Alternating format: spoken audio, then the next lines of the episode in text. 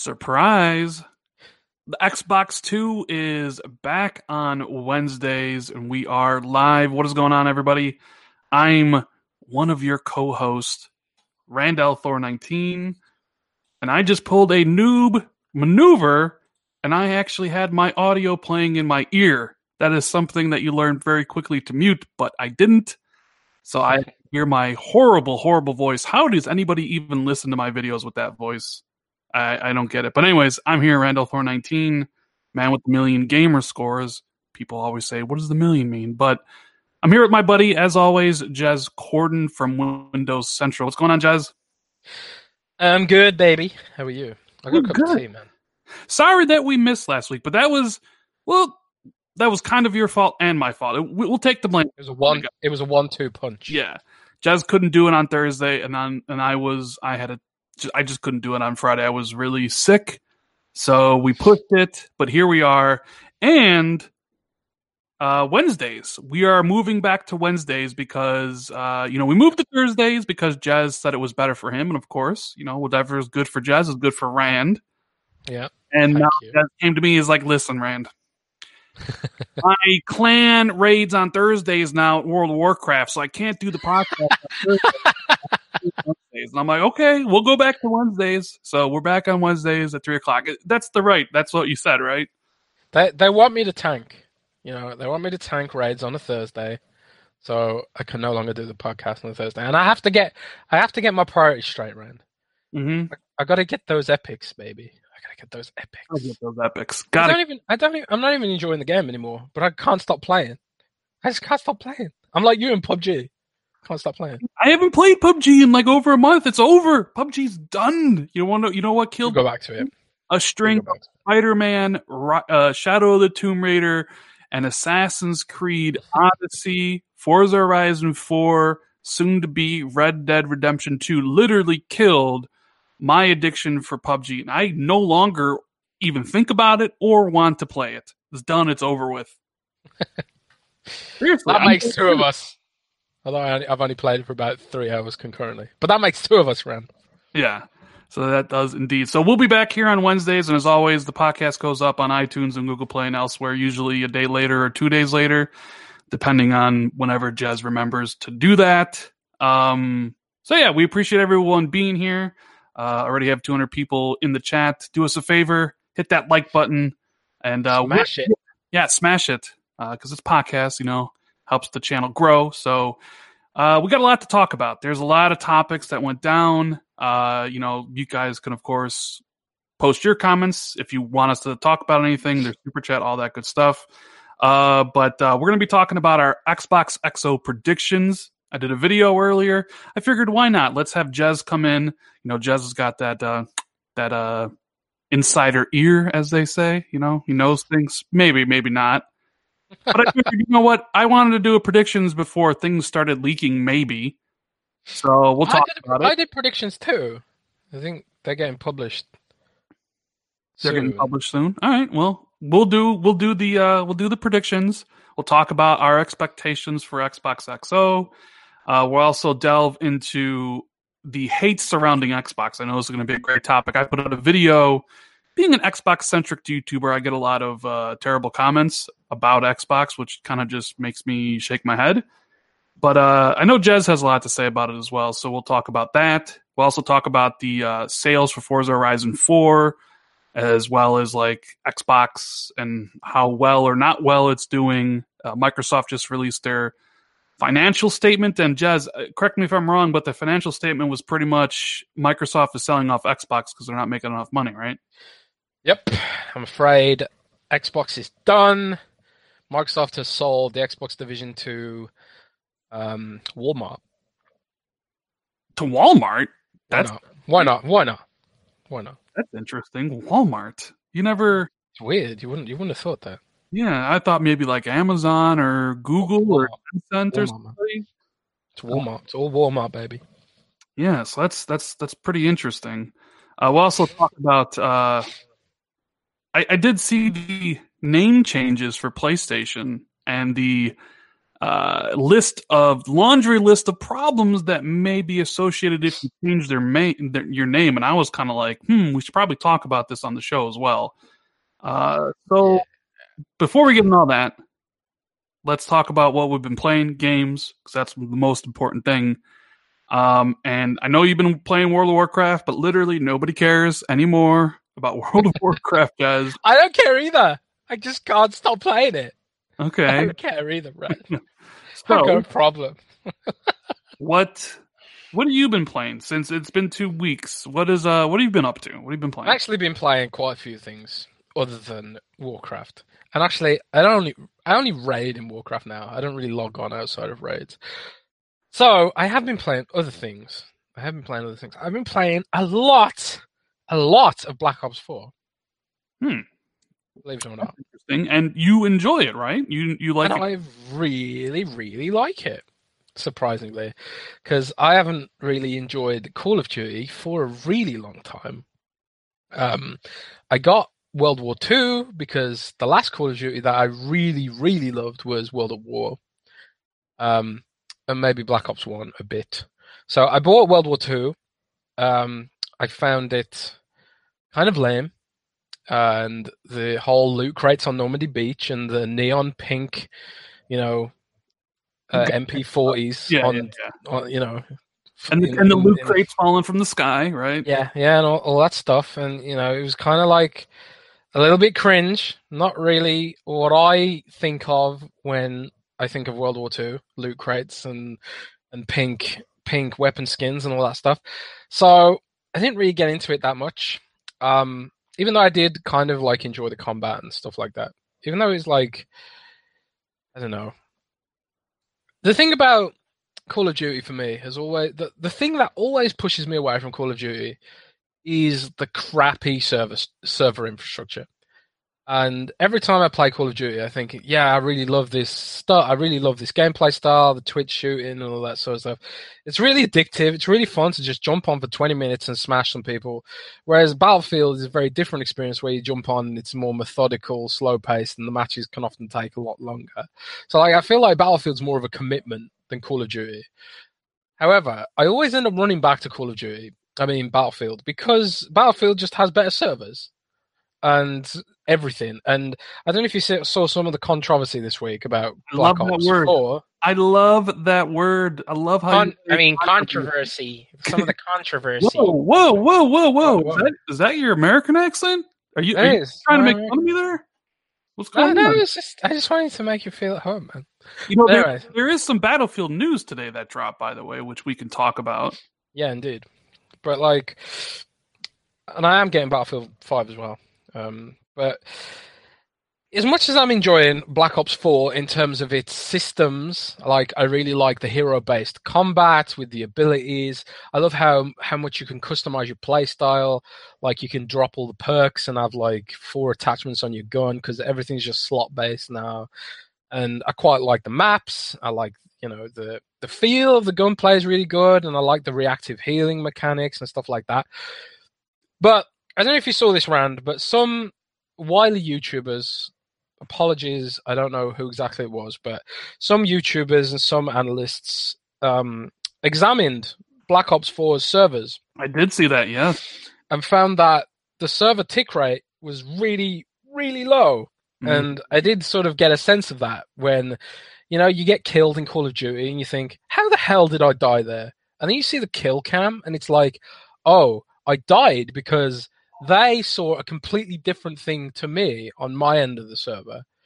Because the servers are still so laggy and it's so, so annoying considering how rich Activision Blizzard is. They are a huge company, huge corporation. They could easily afford some dedicated quality servers for this game. And they still cheap out on it. And it makes me sick. makes me sick, Rand.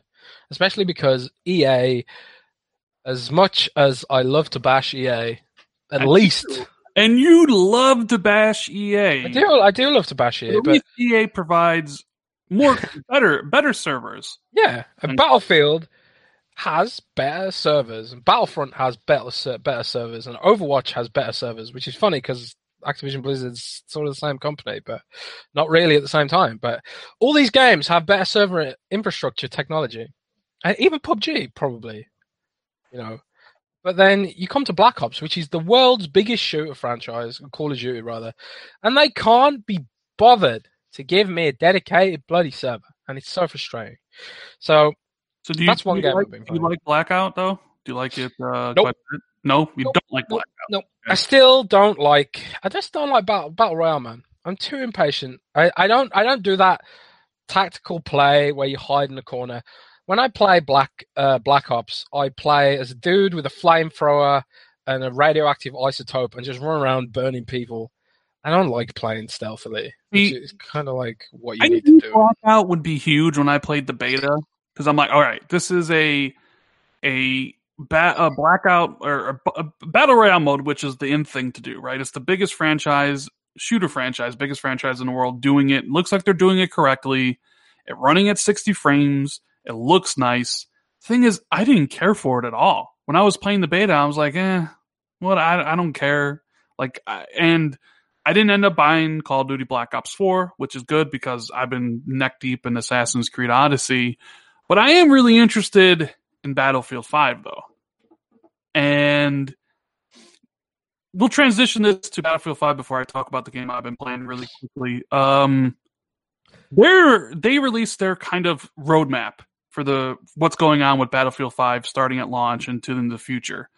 And a lot of people were looking forward to uh, their battle royale mode. However, it's not launching until March, which has really led people to criticize what exactly is EA doing with Battlefield 5? How exactly they really screwed the pooch on this one. Do you agree with that, Jez? Do you think Activision and DICE kind of misread the market a little bit here and kind of, you know, had to push delay Battlefield to November because they picked a horrible release date between Red Dead and Call of Duty. Now people are clamoring for Battle Royale, but it won't even launch with the game. It'll launch, you know, five, six months later. Did they just screw up everything about Battlefield, or is that just kind of like people's? I the thing is, Battlefield has its its core fan base now, and I think like they will push the game to you know a decent level of success. But every year, typically year in year out, it's always been like, is this the year Battlefield could beat Call of Duty? Is this the year? Blah blah blah. This year, it doesn't feel like it even has a, sl- a prayer of denting Call of Duty, and um, it's it just sort of rounds off the last couple of years of terribleness that is EA. You know, I mean, I have no clue what is going on at that studio right now. It just feels like a complete omni shambles. It, It's it a really, very nice British word, omni shambles. it really Means does shambles like all over the place. that they misread the market. Like battle royale is this big thing. Look at look at what it's doing for Call of Duty on PC. Like they said, the initial launch sales on PC were like double what World War II is, and it's like one of the top stream games, basically because all the huge streamers like Shroud, Ninja, they all love battle royale and they're playing it. And then I look at Battlefield, and it's just like it's been nothing but mistake after mistake from them, ranging all the way back to the initial reveal, uh, you know, and and the the outrage with the women and historical accuracy stuff, you know, with the executives talking down about their fans and things like that, to then delaying the release of the game when it was pretty close to release, to now like one of the most, you know, and you know the mode that everybody's looking forward to is now not coming out to May, and the single player hasn't really been shown off very much, and it only has like three stories. It's like, man, like I, I almost look at it like, like Battlefield was so huge, and and I mean, you're right, it's still a huge, huge franchise. Uh, it's just like they had everything in the palm of their hands with Battlefield three and four and Battlefield one. They had all the goodwill in the world. Do you remember? I love Battlefield One. Uh, Battlefield One is one of my favorite shooters of all time. Do you remember when Uh, Battlefield One and it was recently alongside Infinite Warfare and like how much people hated Infinite Warfare and that trailer and how much they love Battlefield One and how like well Battlefield One did and it was seemed like in two years EA just threw all that EA and Dice because you know They do. They do this, man. They bloody do this. EA goes through these cycles of like, like doing well, and then like having this like you know, they forget what they were doing well and then fall back into bad habits. Like I remember when Dead Space came out and Dante's Inferno came out, and I remember thinking, even back then, before I was like even vaguely thinking about writing about games, I remember thinking, oh wow, EA is actually doing something good now. They're, they're greenlighting a lot of risky games like Mirror's Edge too, and yeah, a lot of these games didn't do very well, but at least they were, you know, allowing these games to have a chance. But then we ended up with like things like Dead Space Three, which is a mm-hmm. catastrophe, and then you know the whole Sims Online controversy, and it just feels like every time EA makes a step forward, they make five steps backwards. Well, right. I mean, Battlefield One, and then you know, then the whole last year they they shut down Visceral, who was working on Star Wars, and put Amy Hennig out of a job. Right? They bought Res- Respawn, which is a good idea. Respawn's a great company. And just the other day, I didn't make a video about this, but it's a perfect topic for a podcast. Uh, they lost Jade Raymond, yeah. who was head of EA Motive who was working on the new Star Wars game, and they replaced her with, if I'm not mistaken, the head of EA Mobile, right? Samantha Ryan, yeah. Samantha Ryan. And I'm just looking at EA. I'm like, what are you doing?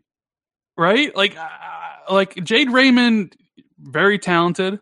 She, you know, like spearheaded Assassin's Creed for Ubisoft. And I just question like exactly like everything they're doing over there. It just doesn't make a lot of sense to me. And if, and the thing is, they constantly make money because people buy the microtransactions and FIFA and Madden and all that stuff. And yeah, I think Battlefield 5 sales will be down from Battlefield 1, but it's not like the franchise is going to be killed off. I'm just I'm just curious to see what exactly what are they thinking, Jez? Like the Jade Raymond thing. What do, what do you think about that whole situation? Well, I've heard like some weird vague rumors that there's some kind of power vacuum political struggles going on at the top of EA right now. Like well, because that one dude from Dice left, right? Um, who's that guy? Uh, or no, the the the guy underneath Andrew Andrew Ryan, right? Andrew Ryan. No, not Andrew Ryan. Yeah. uh, I'm sure somebody somebody will know in in the comments below. Uh, Patrick, Patrick Sutherland, right? He just Sutherland. left. Patrick right? Sutherland. He, Andrew he's, Wilson. Andrew oh. Wilson's the CEO of EA. And someone's yes. calling me again. Gee, so he never stops ringing. yeah, so he's gone. Sutherland is gone. Um, you've had like ton of people left Bioware. Bioware apparently is a shell of its former self, which makes me very worried about Anthem. You had the franchise head of Dragon Age leave EA 2 a few months ago. I don't know what they're doing, man. And also, there was these other rumors that um, Dice has lost 40 developers. Yeah, I saw that. I saw that as well.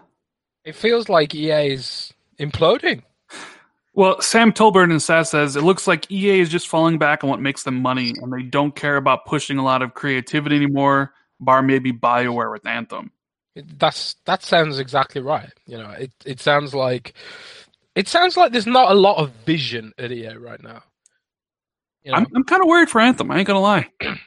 I'm worried for Anthem too. And I'm more worried for Bioware because EA just like like Sam said, EA if EA are falling back on what makes them money, i.e., FIFA Ultimate Team and mobile, then it's GG for Bioware. If Anthem fails, that's it. They ain't, they ain't gonna support that studio. They'll they'll kill it like they killed Visceral, like they killed uh was it Bioware Edmonton? Yeah, they they kill yeah killed that studio. Like they they'll they'll kill Re- respawn if their game probably fails. You know? Yeah, I, I just yeah, ruthless man.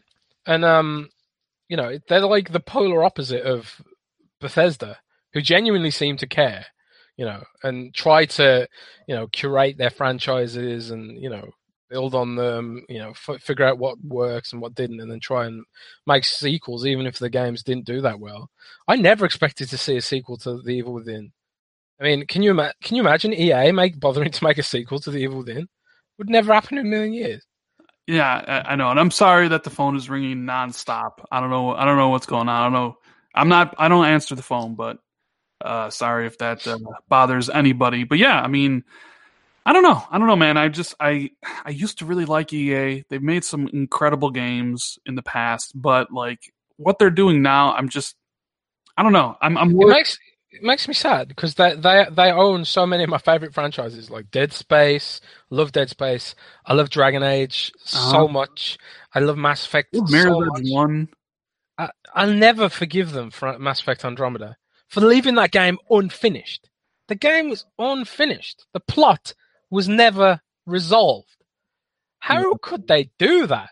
They set up the whole ending of Andromeda to be like, and, and sorry guys, this is like three hours three hour old, three year old spoilers, but they set up the whole ending with Andromeda as if to say, there's going to be more to this. There's going to be more to this and they were just like, "Oh, sorry, we've cancelled it because because we shipped a game that was buggy and we couldn't be bothered to fix it. So we're going to punish you, the fans, instead. Instead of taking that L, doubling down, and spending some cash and fixing it, they bailed. Well, their That's- biggest mistake was handing Mass Effect Andromeda to a team that never made a game before. You know, so yeah, Oh, and, and, and just just to ca- clarify, with um, Reikio in chat saying Evil Within was good, Jez. What do you mean? Didn't expect a sequel? I love the Evil Within. Evil Within is one of my favorite games. It has some of the best artwork I've ever seen in a game. But um, I didn't expect a sequel because the first game didn't make any money. Like the, completing the Evil Within is a rare achievement on Xbox Live. Oh, what?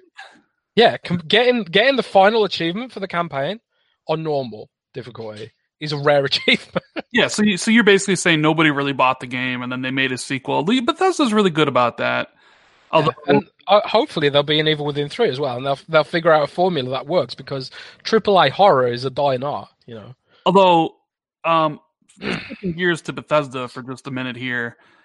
Uh, their letter, letter, letter, letter that they put out yesterday before the beta came out was uh, was kind of interesting. They basically said, said uh, yeah, our game is going to be really, really buggy. Uh, you know, please pardon our dust as we as we uh build the game. They, you know, they said spectac. Their their quote was spectacular bugs. yeah. Have you got a chance to play Fallout seventy six yet? I haven't, but my good friend Matt Brown on Windows Central has played it extensively, and he said it wasn't that bad in terms of bugs. Um, and he enjoyed How himself. was it in terms of gameplay? well, I haven't asked him that much. Well, to quote him, he said, I really enjoyed myself over four hours, but I'm not sure how I'd feel after 20 hours. So basically, he was saying he needs to see more before he can make a final verdict. But um, he seems to have a really good impression of it. And I will say this as well. Um, we're doing an insane amount of traffic on Fallout 76 right now. So there's clearly a lot of interest in the game. Um, Yeah, I've seen I've seen people I'm say intrigued. that, uh, pre-orders are pretty high. Um, I mean, Fallout's a huge franchise. You know. Yeah, I mean, it's it's the fact that it's Fallout. It means it's going to sell. Oh yeah, I, I it, of course it's going to sell unless like, unless the beta was just like absolutely horrible and everybody turned against it. But um, it's it's also a beta that has like dedicated play sessions. Like you can't just log on and play it right now, right?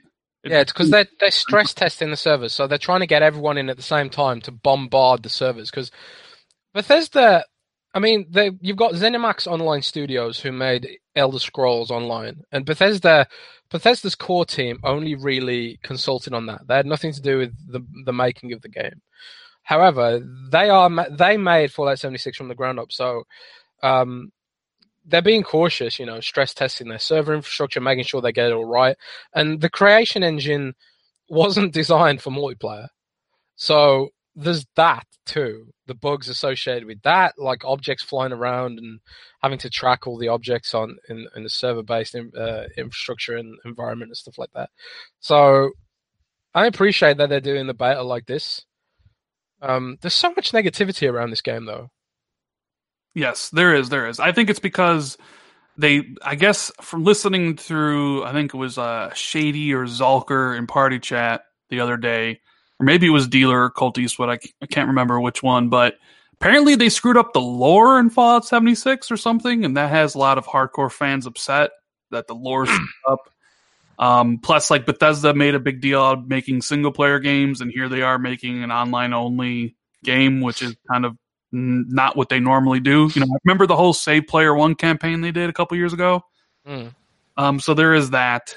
Um, but yeah, I I, th- I thought it was funny uh, that uh, that they put out a uh, you know uh, an email basically saying, yeah, you know, expect expect the worst. But um, since I didn't get to finish what I played, since we kind of like delved off to a different topic, I finally finished Assassin's Creed Odyssey, Jez.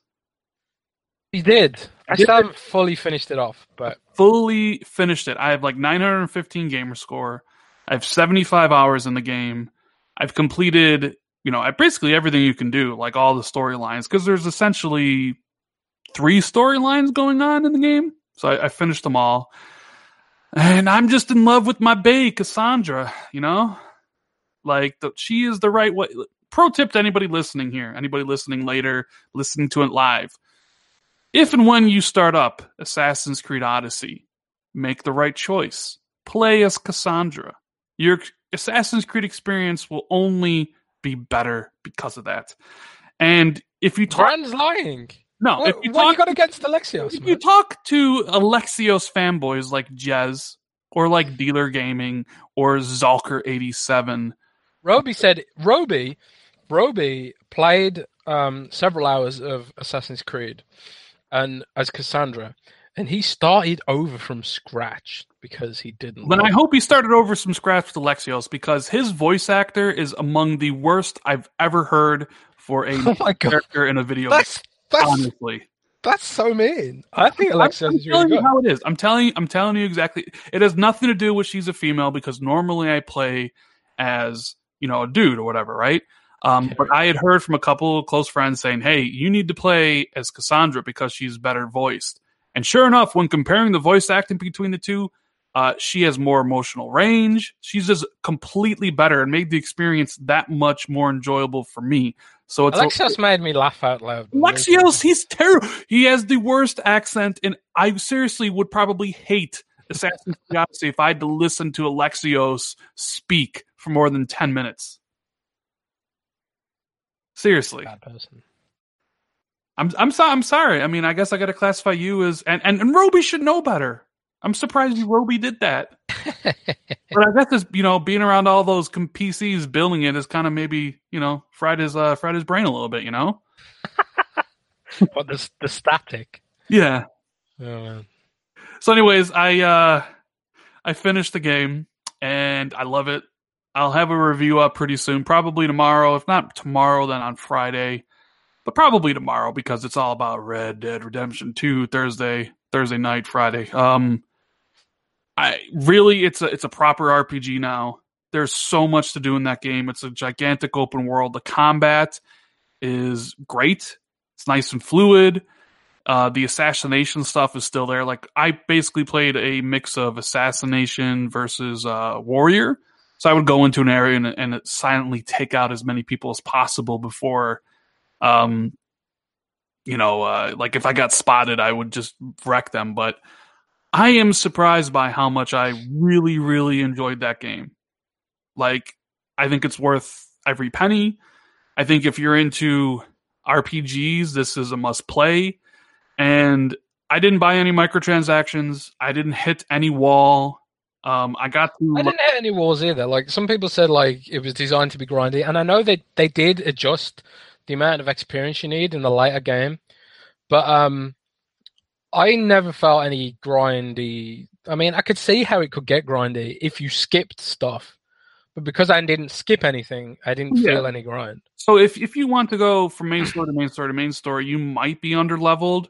But I think the game assumes you're going to explore because each one of the areas and, and islands have their own side quests, some of which are really good and some which aren't very good, but they all level you up. So in my experience, like I was either the same level or two levels higher than the main camp, the main story stuff, because I would do a main story and then I would go explore uh, a new area I wasn't around, do side quests there, get better gear.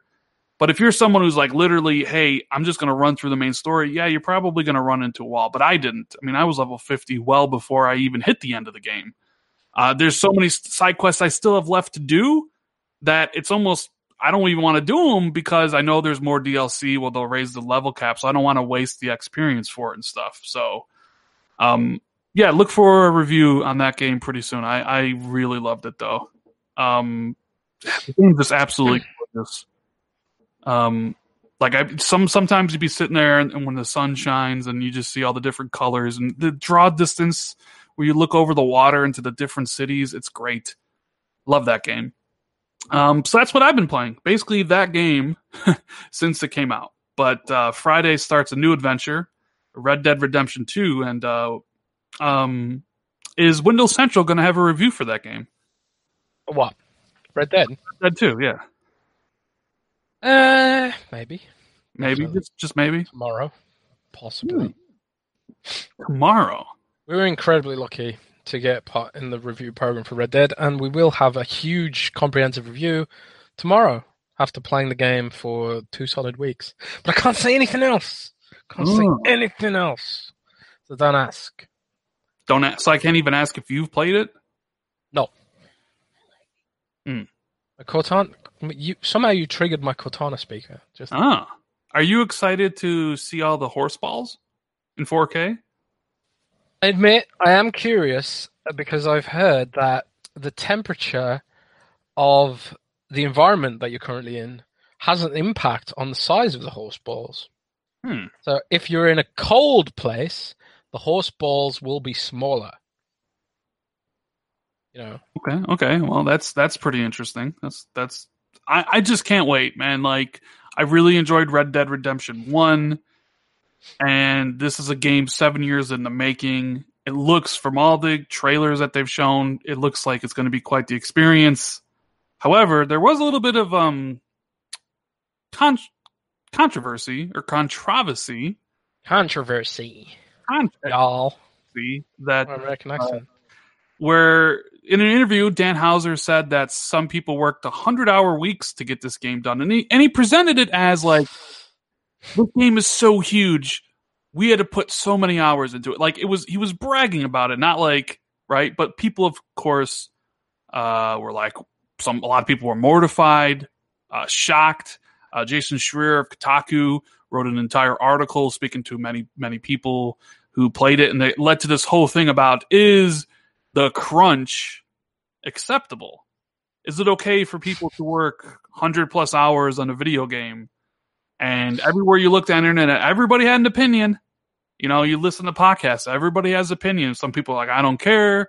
Some people are like, uh, just give me the game. Your time is whatever. Some people are like, this is abhorrent and despicable. It's the worst thing since, you know, some other controversy that happened two weeks ago. You know, the perpetually outraged. Um, what do you think about all that, Jez? Well, first of all, I think there is a bit of fake outrage out there, especially you know some people who just seem to hate uh, Rockstar for whatever reason. And a lot of Rockstar Rockstar allowed their staff to come out and talk about how they feel about the studio and stuff like that. And I've been talking to game devs too about how they feel about crunch because I ain't a game dev. I don't want to speak for a game dev, which is why I haven't written about it myself. But you know, a lot of the game devs I've spoken to have just said it's no big deal, you know, and they've done similar amounts of crunch. And if you love the job and you've got passion for it, it's just a byproduct of capitalism that there's that much competition at Rockstar's level. There's that much competition that there is that much grind. Now, um, it sucks that we live in a world where this happens, but at the same time, like I, I tweeted earlier today, I'm not going to boycott the game, even though you know some of the stuff like um, people who couldn't finish development on the game, they've been cut from the credits of, of Red Dead, which I think is really lame. Um, that is there, that is incredibly lame. I'll, I yeah. agree with you on that one. There's um there's like there's stuff like that which just seems like bad practice. But then I couldn't. Someone who works in the tech press, you know, I've seen things like the iPhone manufacturer Foxconn in China had to install suicide nets on its on its dormitory windows because they were working their staff so hard. Are the people calling to boycott Red Dead Redemption going to give up their iPhones? I don't think so. Are the people gonna like boycott Amazon when Amazon's working their staff half to death in the warehouses and stuff? And there's reports that staff are afraid to take, you know, piss breaks because it'll it'll harm their like targets and stuff like that. Are they boycotting the convenience we get from Amazon? I don't think so. And I'm not trying to be like I'm not trying to be whataboutism about this situation, but I can't help but feel like there is some sort of there's a wider systemic issue with with capitalism in general where and i'm not gonna i'm not gonna go too much into this because it's a gaming podcast not really a, a capitalism or socio-economic discussion podcast but um, there's a there's a wider issue with the way capitalism de- demands competition and unbridled competition leads to 100 hour crunch and the thing is in the UK, um, UK has a very different employment culture to America. And I think where this is where some of the translation, some some of this stuff is lost in translation. You know, if you're on, if you're like, if you're on a zero hours contract or you're a contractor, and a lot of the people working on Red Dead probably aren't are contractors, then yeah, they can be like they don't have as many rights as a proper employee and stuff like that. But like England has well, Scotland, I guess, and the UK in general, and Europe in general has pretty robust employment laws. So, like, you can't be forced to work that many hours against your will. And, you know, it's not like they couldn't find another studio to go to and stuff like that. And, like, some of the devs I've spoken to have just said things like, you know, if you're passionate about it, that's what you put in. And when I was starting out as as a blogger, I was writing 10 to 20 articles per day for zero income. Um, I slept on an airport bench because I couldn't afford a hotel to cover Gamescom.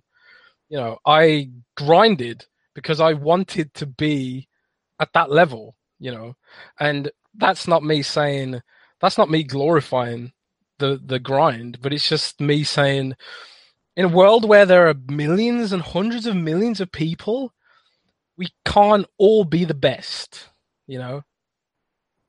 Well, okay, so I'm going to address the the fact that you to be in the credits you have to actually finish there, and anybody that leaves is in the credits. I think that's bullshit. I think bullshit. Anybody, I think anybody who worked on the game should be credited. Um, I think that's and they said that's just like the company culture, but I think that's that's dumb, right? I think that's incredibly dumb, and I wish God, I wish people would stop calling my house. what would people would stop doing?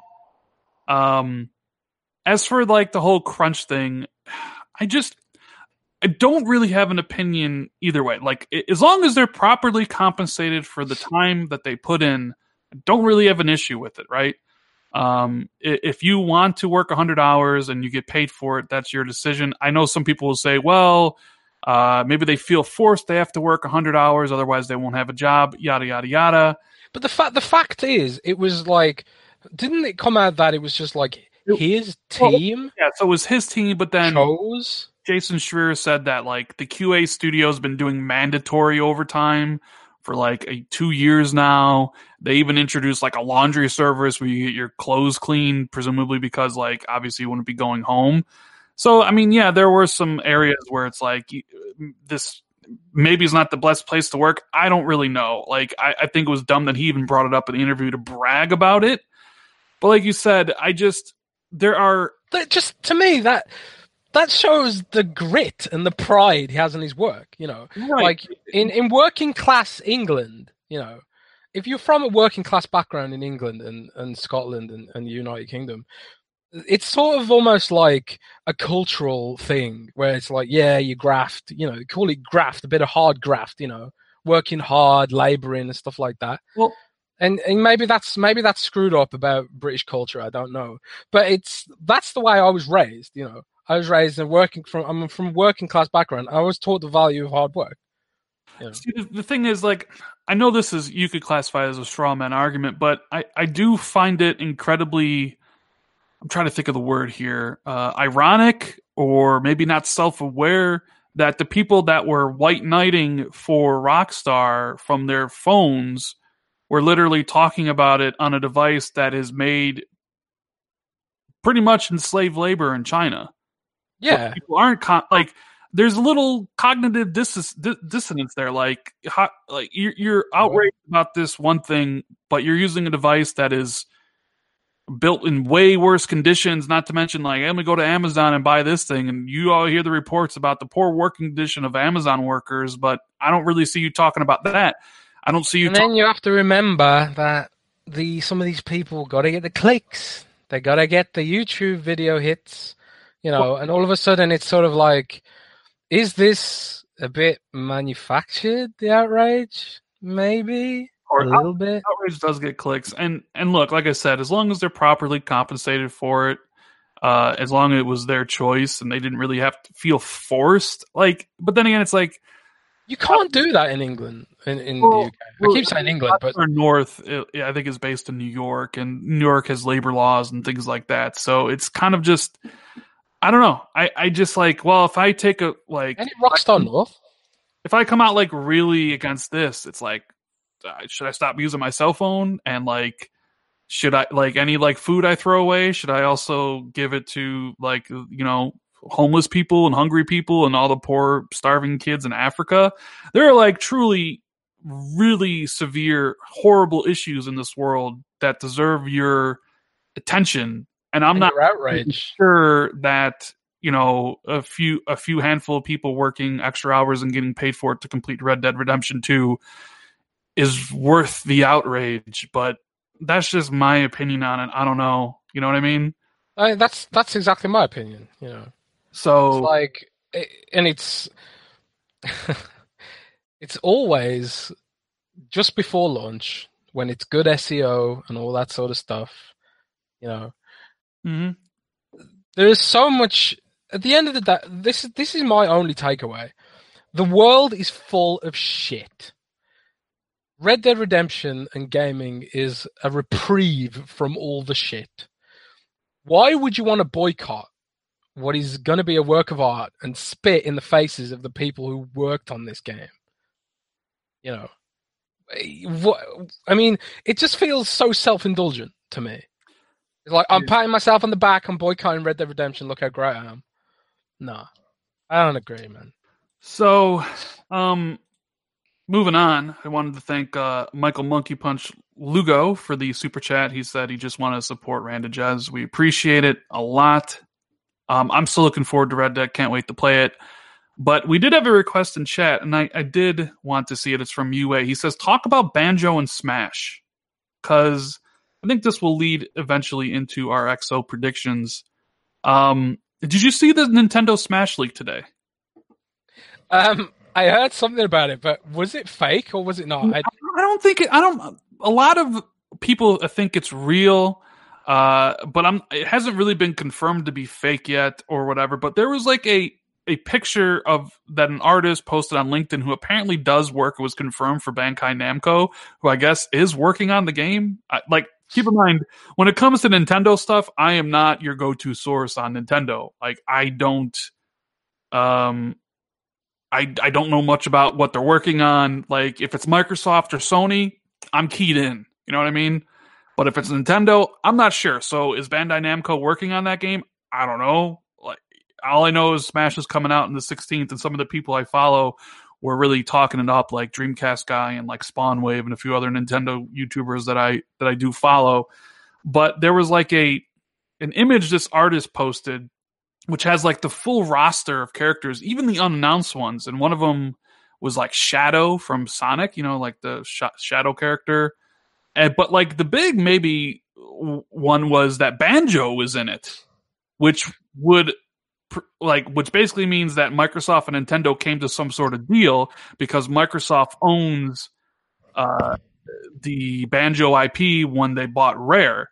Mm-hmm. Uh, and then, of course, this leaves all our speculation. So, if Microsoft is letting Banjo into Smash, presumably it's they want because they want more people to know the character, be introduced to the character, and that only really makes sense if you have a game that you're trying to maybe push.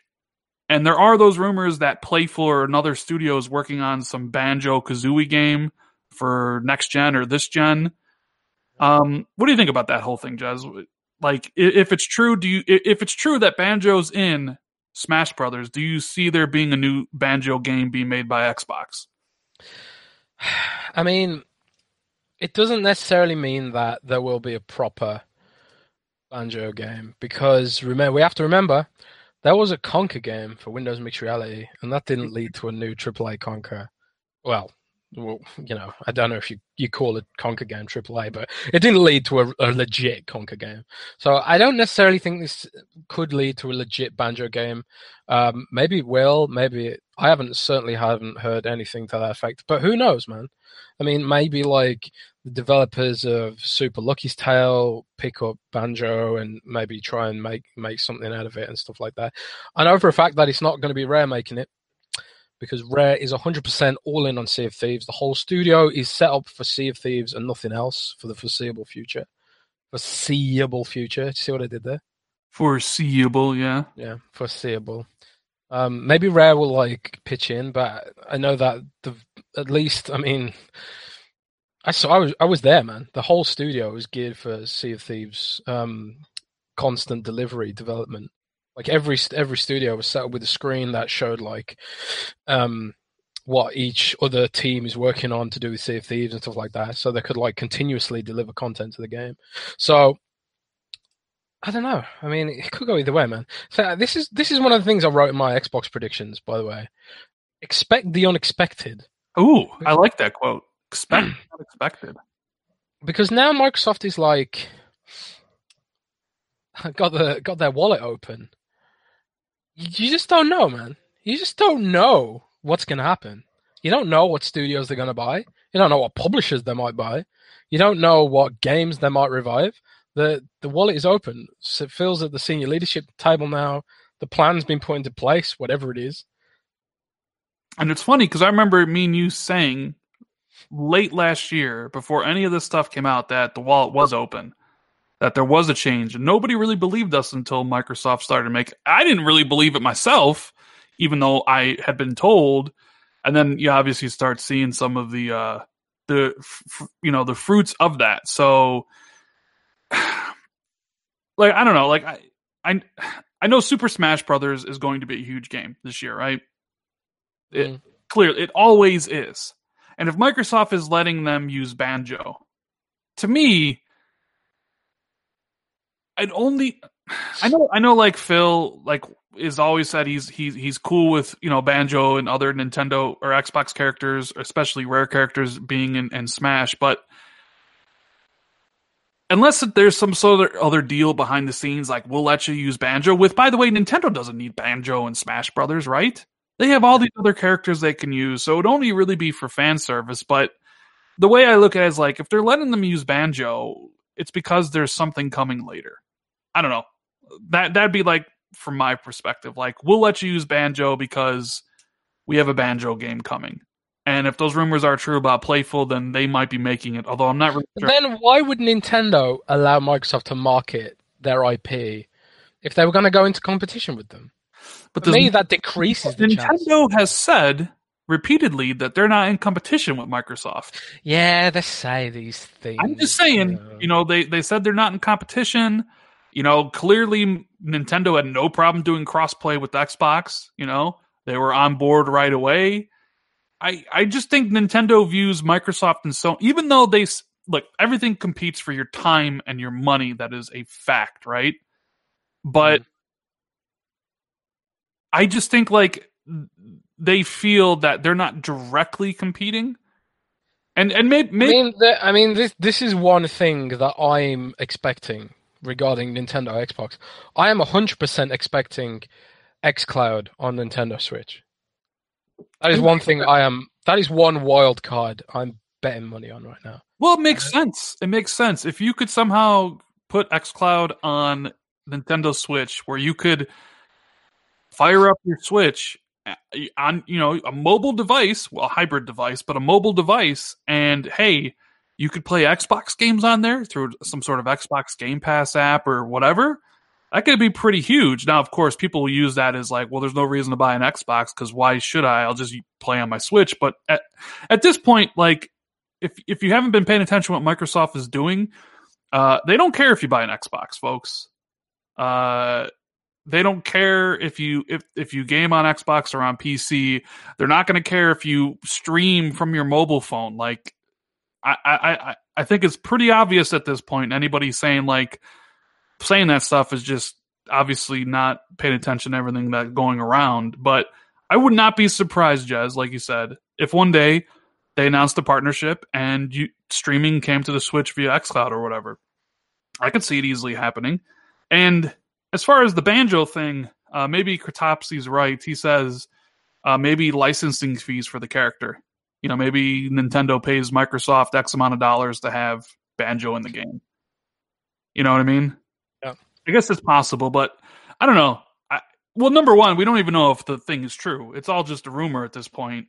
Uh, it could be a fake image, but I wouldn't be surprised if it was true. And if it was true, I think that leads credence to the banjo rumors. So, mm. you know, yeah, I, I need to I need to say something for posterity. I never played banjo. Neither have I. so if they do announce a new banjo, I'll just look at it with indifference and apathy. Like I just be like, look, I wasn't a Nintendo fan. I, I you guys already know I didn't have a 64, so I didn't play. I didn't play Conker. I didn't play Banjo. I didn't play a lot of the games on the 64. So like Banjo means literally nothing to me. Less than nothing. Less than nothing. If they do announce it, I'll just be like, whatever. Uh, wow. I guess. Like, I mean, it one thing if it's good, but like, wow. yeah, like it's same thing if they announce a new Conker. I'd be like, okay, I don't really care. You know what I mean? Wow. What? Am I a bad Xbox fan? Am I supposed to get on here and say, Jez, I love Conker and I love Banjo. And oh my God, if they announce Banjo on Xbox, PS4's done. It's over. Cancel PS4 Lonely Station because they got nothing to compete. Am I supposed to say that? Uh, uh, do people yes. expect that as as me being an Xbox centric YouTuber? Am I supposed to be like everything that Microsoft does is amazing and everything PlayStation does is the worst? Am I am I supposed to just parrot that and say those things? Am I supposed to say every day megaton and you won't believe these announcements and who console or over type stuff? Am I supposed to am I supposed to say that every single day? Or can I have my own mind? No, you're not allowed to have your own mind. Hive minds only. I'm only the hive mind. Oh, I, I, know some guy. Some guy says uh, he I missed out on a lot of games on the 64. Uh, yeah, I know. I mean, I, I, I didn't have a 64. I mean, I played some games on there. I played like the WCW versus NWO games uh, on the system. I just, I just, I don't know. Like, I'm not necessarily a Nintendo fan. If you couldn't tell, you know what I mean. Um, but anyways, let's uh, you know, before we get into the XO predictions, you want to talk about some Xbox hate? Yeah, well, not really, but yeah, why not? Not really. Are you are you afraid, Jez? Are you afraid to talk about the hate surrounding? I just, I just have, so, I just, I only have so much room in my life for hatred. I know. Hell. I mean, I don't know. You do tweet about Donald Trump quite a bit, so. So I just, I, I, for clarity, I hate all politicians, man. All politicians are scum. And, and what you did to poor uh, Lone Master Who, that was hatred. Who? You blocked him last week, Jeremy. Oh, Jeremy. I blocked him ages ago, man. I know, right? All right. So quickly, I made a video uh, talking about the culture of hate surrounding Xbox. Um, whereas I felt that in previous gens, uh, particularly the PS3, which didn't do so well, as well as the Wii U, a lot of those systems were just looked at with apathy. Uh, nobody really cared. Like the Wii U was basically non-existent. Nobody cared about. Nobody hated the Wii U. It was just like, ah, it's not doing well. Nobody, nobody, nobody, nobody's buying it, right? But being like an Xbox YouTuber, and I obviously go more in depth into this in my video, um, there's just a collection of people that always post in comments and in Twitter threads, and it's nothing constructive. It's just Xbox should die. Xbox. ResetEra has become so toxic. I can't even. I can't even. ResetEra. Just, I mean. ResetEra was just built on the foundations of NeoGaf. The thing is, it was it was pretty good to start with. There was some good discussions, but like the hate just chased out all the good Xbox people, and now it's just a festering hole. It's a shame. Yeah, so like I remember, so what made me even make the video was I saw the thread about Obsidian being potentially bought out, and like just the amount of vitriol thrown at certain people in that thread was just overwhelming. And even when there is, I guess you could say positive news, it's always just like it's it's it's weird. Like, and you wouldn't really know unless you like read my comments. And I'm talking about the comments that are held for review because there are certain words that I have flagged that if you say those words, it gets flagged. It's pretty bad. And I just, it makes me question these people and what they do because, like, I couldn't imagine spending any iota of my life hating on something as trivial as a video game machine. And and the people who like the the video game machine. Yeah. You know what I mean? Like I I couldn't imagine that. You know, but there are people that do and, and maybe they're young kids, you know, young kids can fall into that kind of thing. But what makes it incredibly sad is that most of these people are grown ass men. You know, in Grown-ass men. forties with kids of their own. And I get on here and I'm like, man, Oof. like I like making YouTube videos a lot. That's why I do it. But I ain't gonna lie, sometimes the comments that I get on my videos like make me second guess what I what I do here sometimes. And I'm not even trying to like my channel's not about selling Xbox to anybody. I may like Xbox, but it's not about selling Xbox to anybody. I'm not a propaganda channel, you know? Everything I talk about here is all based on my opinions. I like to analyze certain subjects, which is why my videos end up a little bit longer than most people's. I don't do four minute videos with a minute and a half introduction of filled with nonsense. You know what I mean? Mhm. Um. So like I read all this stuff and I'm just like, holy crap, it's really really bad. I I'm kind of look. See, I don't. I, I we write for Xbox, uh, Microsoft fans, right? Some people just like tech. I like tech. I got into writing about tech because I like tech. I like ecosystems. I like Microsoft's ecosystem and what they're doing with it. Office, Windows, you know, Surface, all that stuff. I like that that whole thing. And it's just a hobby, you know. It was always just a hobby to me. Liking tech, it's just a hobby. I love all gadgets. Smartwatches, iPhones, Android phones. I, I look into all of them. You know, Linus Tech Tips, all those guys. Love them. Now, the issue is like people don't understand that that you can just like something for fun, and they think like if you just like something, you you are somehow diminishing their their opinion, and to protect their own opinion, they feel like they have to attack your opinion, and it's gotten to this point where we live in a society now where com- a complete lack of empathy is completely acceptable because of the way social media has anonymized people and gotten to a point where people are happy being anonymized and used to being anonymized and they're used to having absolutely no social consequences for being a massive prick on the internet you know? And that that is seeping into our cultural psyche Rand. is it?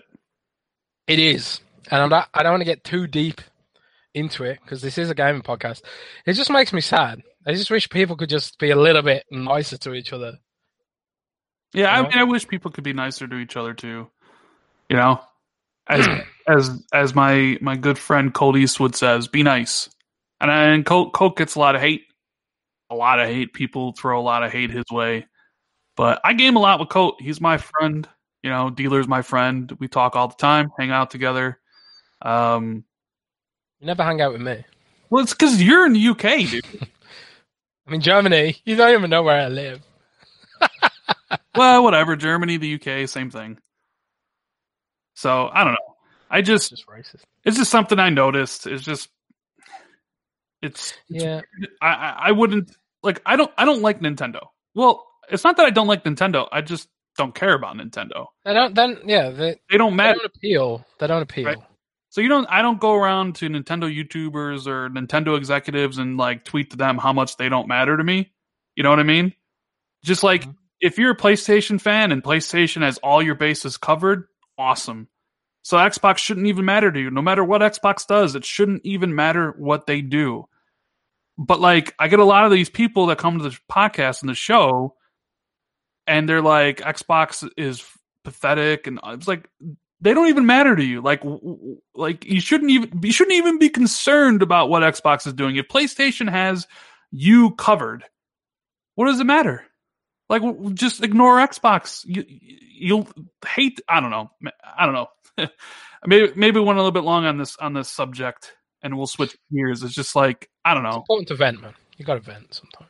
But um, XO. That that brings us to uh XO. Something positive. Yeah, uh, Xbox XO 2018 uh, coming live on Saturday, November 10th. Supposed to be an extra long episode of Inside Xbox. This was recently announced by Phil Spencer. Uh, XO hasn't been around in like eight years, and I was looking at some of the previous XOs, Jez. In 2005, they announced the entire launch lineup of the 360, like all the games that would be launching, you know, at the launch of the system as well as launch window. And in 02, they announced the acquisition of Rare. O, in 06, they announced uh, a whole bunch of games, but they also announced brand new games like Halo Wars. They had Bioshock was coming exclusively to Xbox. Same thing as Splinter Cell Conviction. It's it's it's a show that has a legacy, right? And I have been hyped for it, and I Are you saying they've got something they need to live up to? I they they yes they have they have something to live up to, and the fact that it's been gone for eight years and they haven't done it since. Uh oh, Cloburl's in chat. Jez, he says that you're wrong about what Rare is doing. All right. You're wrong, Jez. You're wrong about Rare. All right. Okay. All right. thanks, Cloburl, for the infos. But in my in my mind, like you bring back EXO because you have things to share. Uh, you want to build up hype for next generation, which is coming soon.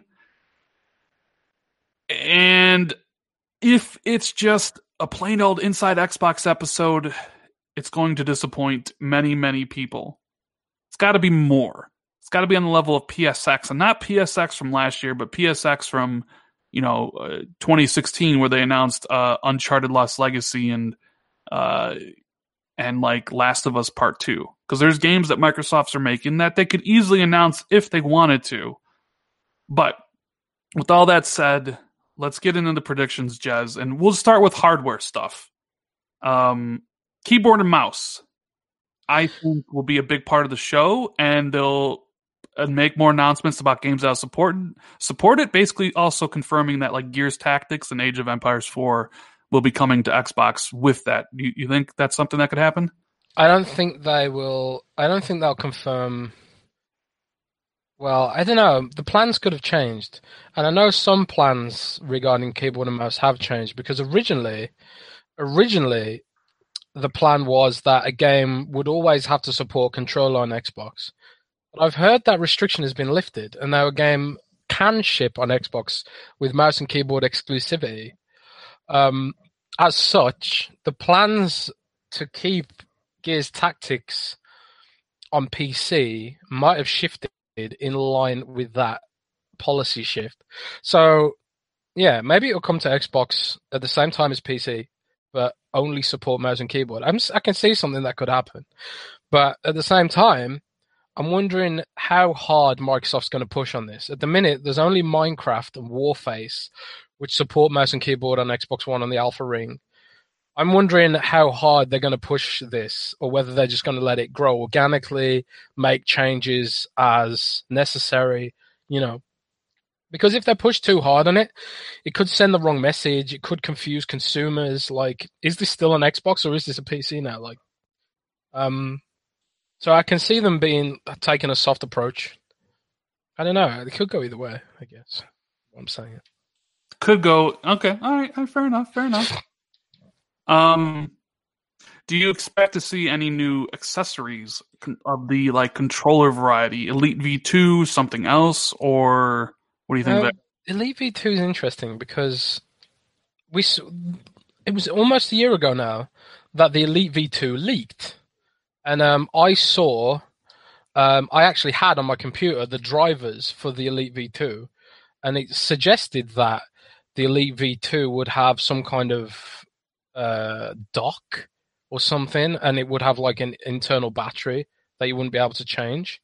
So like, but it's still not here. And then they announced the white controller, and then I heard some rumors that the Elite V2 had been either cancelled or taken back to the drawing board. So I don't know. Maybe it's too early. Maybe it just got delayed a bit because apparently it was supposed to be shown off at um, Gamescom, I think, if I remember right. Yeah, there was that. Tom Warren. Tom Warren said. Gamescom. Didn't it end up being the PUBG controller or the White Elite controller? No, it had a different code name. I, I know. You know what? I can't fully remember. Come to think of it, all these code names. Um, yeah, I don't. I don't think. I don't think the Elite V two is going to be there. I think it's kind of. I think it would be kind of dumb at this point to do a new one, especially considering they just released a white one. Uh, I think Elite V2 is something they reintroduce more towards the beginning of next generation. Yeah, so, maybe. I mean, Microsoft make a lot of money on accessories, um, a crap load of money, Surface accessories too, and mice and keyboards in general. So the, a V2 is like something that's going to happen eventually. Yeah, I would say. I can, have I can, and well, I don't know. I can't even see Microsoft announcing new controllers because, like, uh, if they do, the ship date for those might be like next year. So I don't even know if they'll do accessories. Um, no, I think this is going to be very platform and games oriented. Right, and I think that's what people care about is the games. Now, third party wise, uh, Phil said that third party was going to be there, and they've been there in the past XOs. Um, I, presumably, you can guess like the ones that have a marketing deal with Xbox, like Battlefield Five. I think will be off because why not show Battlefield Five again? You'd be like what seven days from launch. You can Anthem's show probably an obvious pick. You think Anthem will be there? I, I thought I, I already saw from the Twitter account that Jump Force is going to be there as well as Devil May Cry Five. It's um, funny when when I saw Jump Force, I just thought, "What the hell is this?" But it's the the franchises attached to that game have a huge amount of fans. So yeah, anime. People love anime. I don't like anime. My friends, I'll get into a party with them, and they'll be talking about what happened on the latest episode of My Hero Academia or Naruto or Hunter versus Hunter or whatever hell they're talking about. And I always join them like, Are you guys talking this nerd crap again? Except anime, it's really good. I'm like, come on, man. And to be fair, to be fair, I I can understand why you wouldn't like any of those anime. See, my my taste in anime is far far more too refined. You, your your like your, your choice of anime is more evolved, is what you're saying? Yeah, like more refined, I guess you'd say. More refined. Yeah, I don't know. Naruto is like you know for for it's entry level anime, you know. Entry level. I'm gonna make some people really mad. Yeah. Um. So, do you see any third parties announcing a new game? Like, hasn't been revealed yet do you see any third parties announcing a brand new game? Personally, I'm looking forward to the Splinter Cell pay to win, free to play mobile game. Oh, uh, exclusive to iOS with Xbox integration.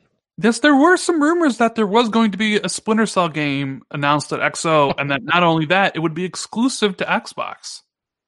God, that'd be weird. I just, I just can't get behind. Look, I've had my heart broken so many times when it comes to Splinter Cell. You know, I've, I've expected it literally at every. They're obviously they're obviously bringing Splinter Cell back because, I mean, there's just so much, so many teasers out there about it now. Yeah. XO though, I don't know. I look, I would love for Splinter Cell to. come I don't care. I just want Splinter Cell to come back. I number one, I can't imagine it would be exclusive. Uh, so I kind of, you know, I, I kind of be strange for for Ubisoft to do a, a console exclusive like that. A lot of money would have had to have changed hands.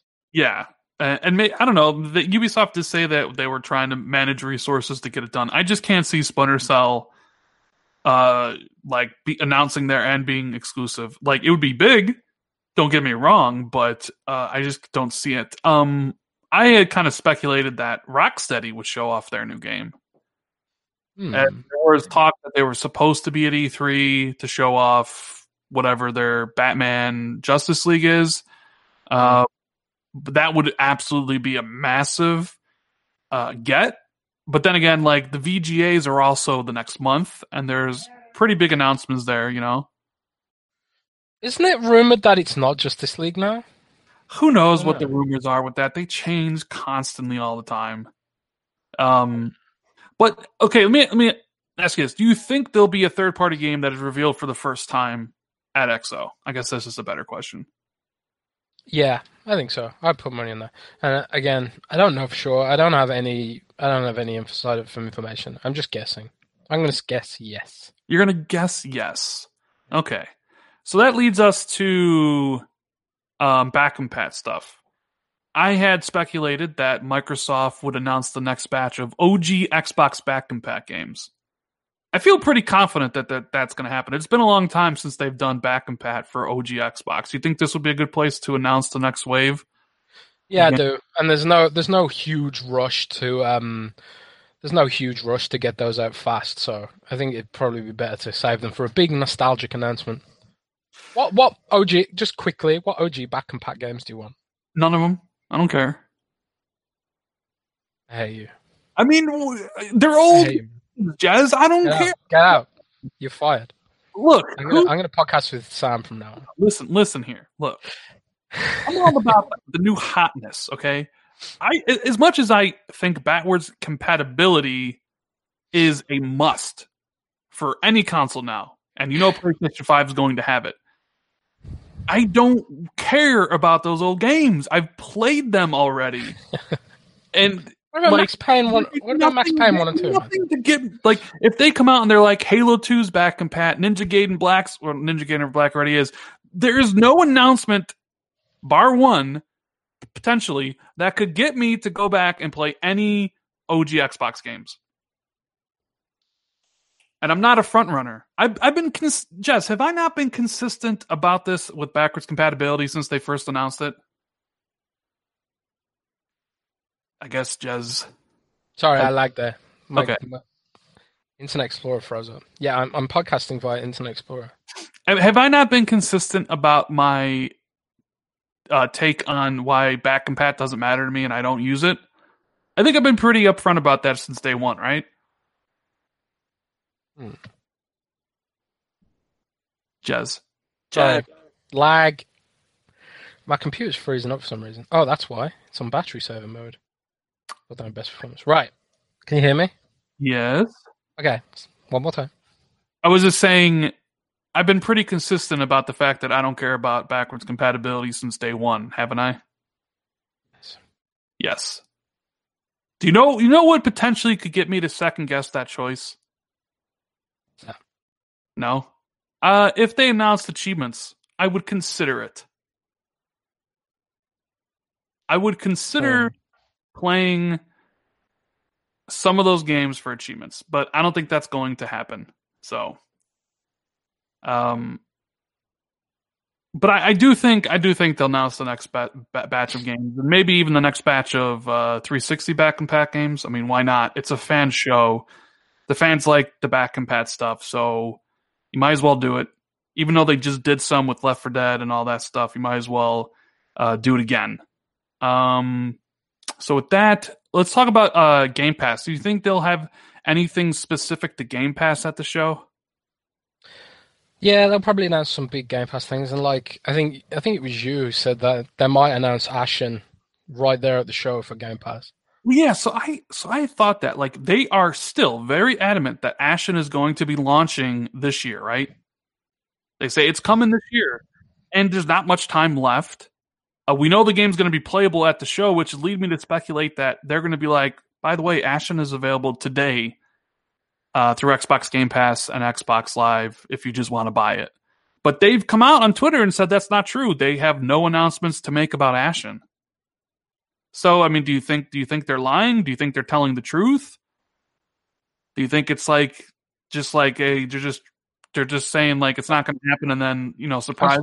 I, interviewed um, Aurora Forty Four a bunch of times.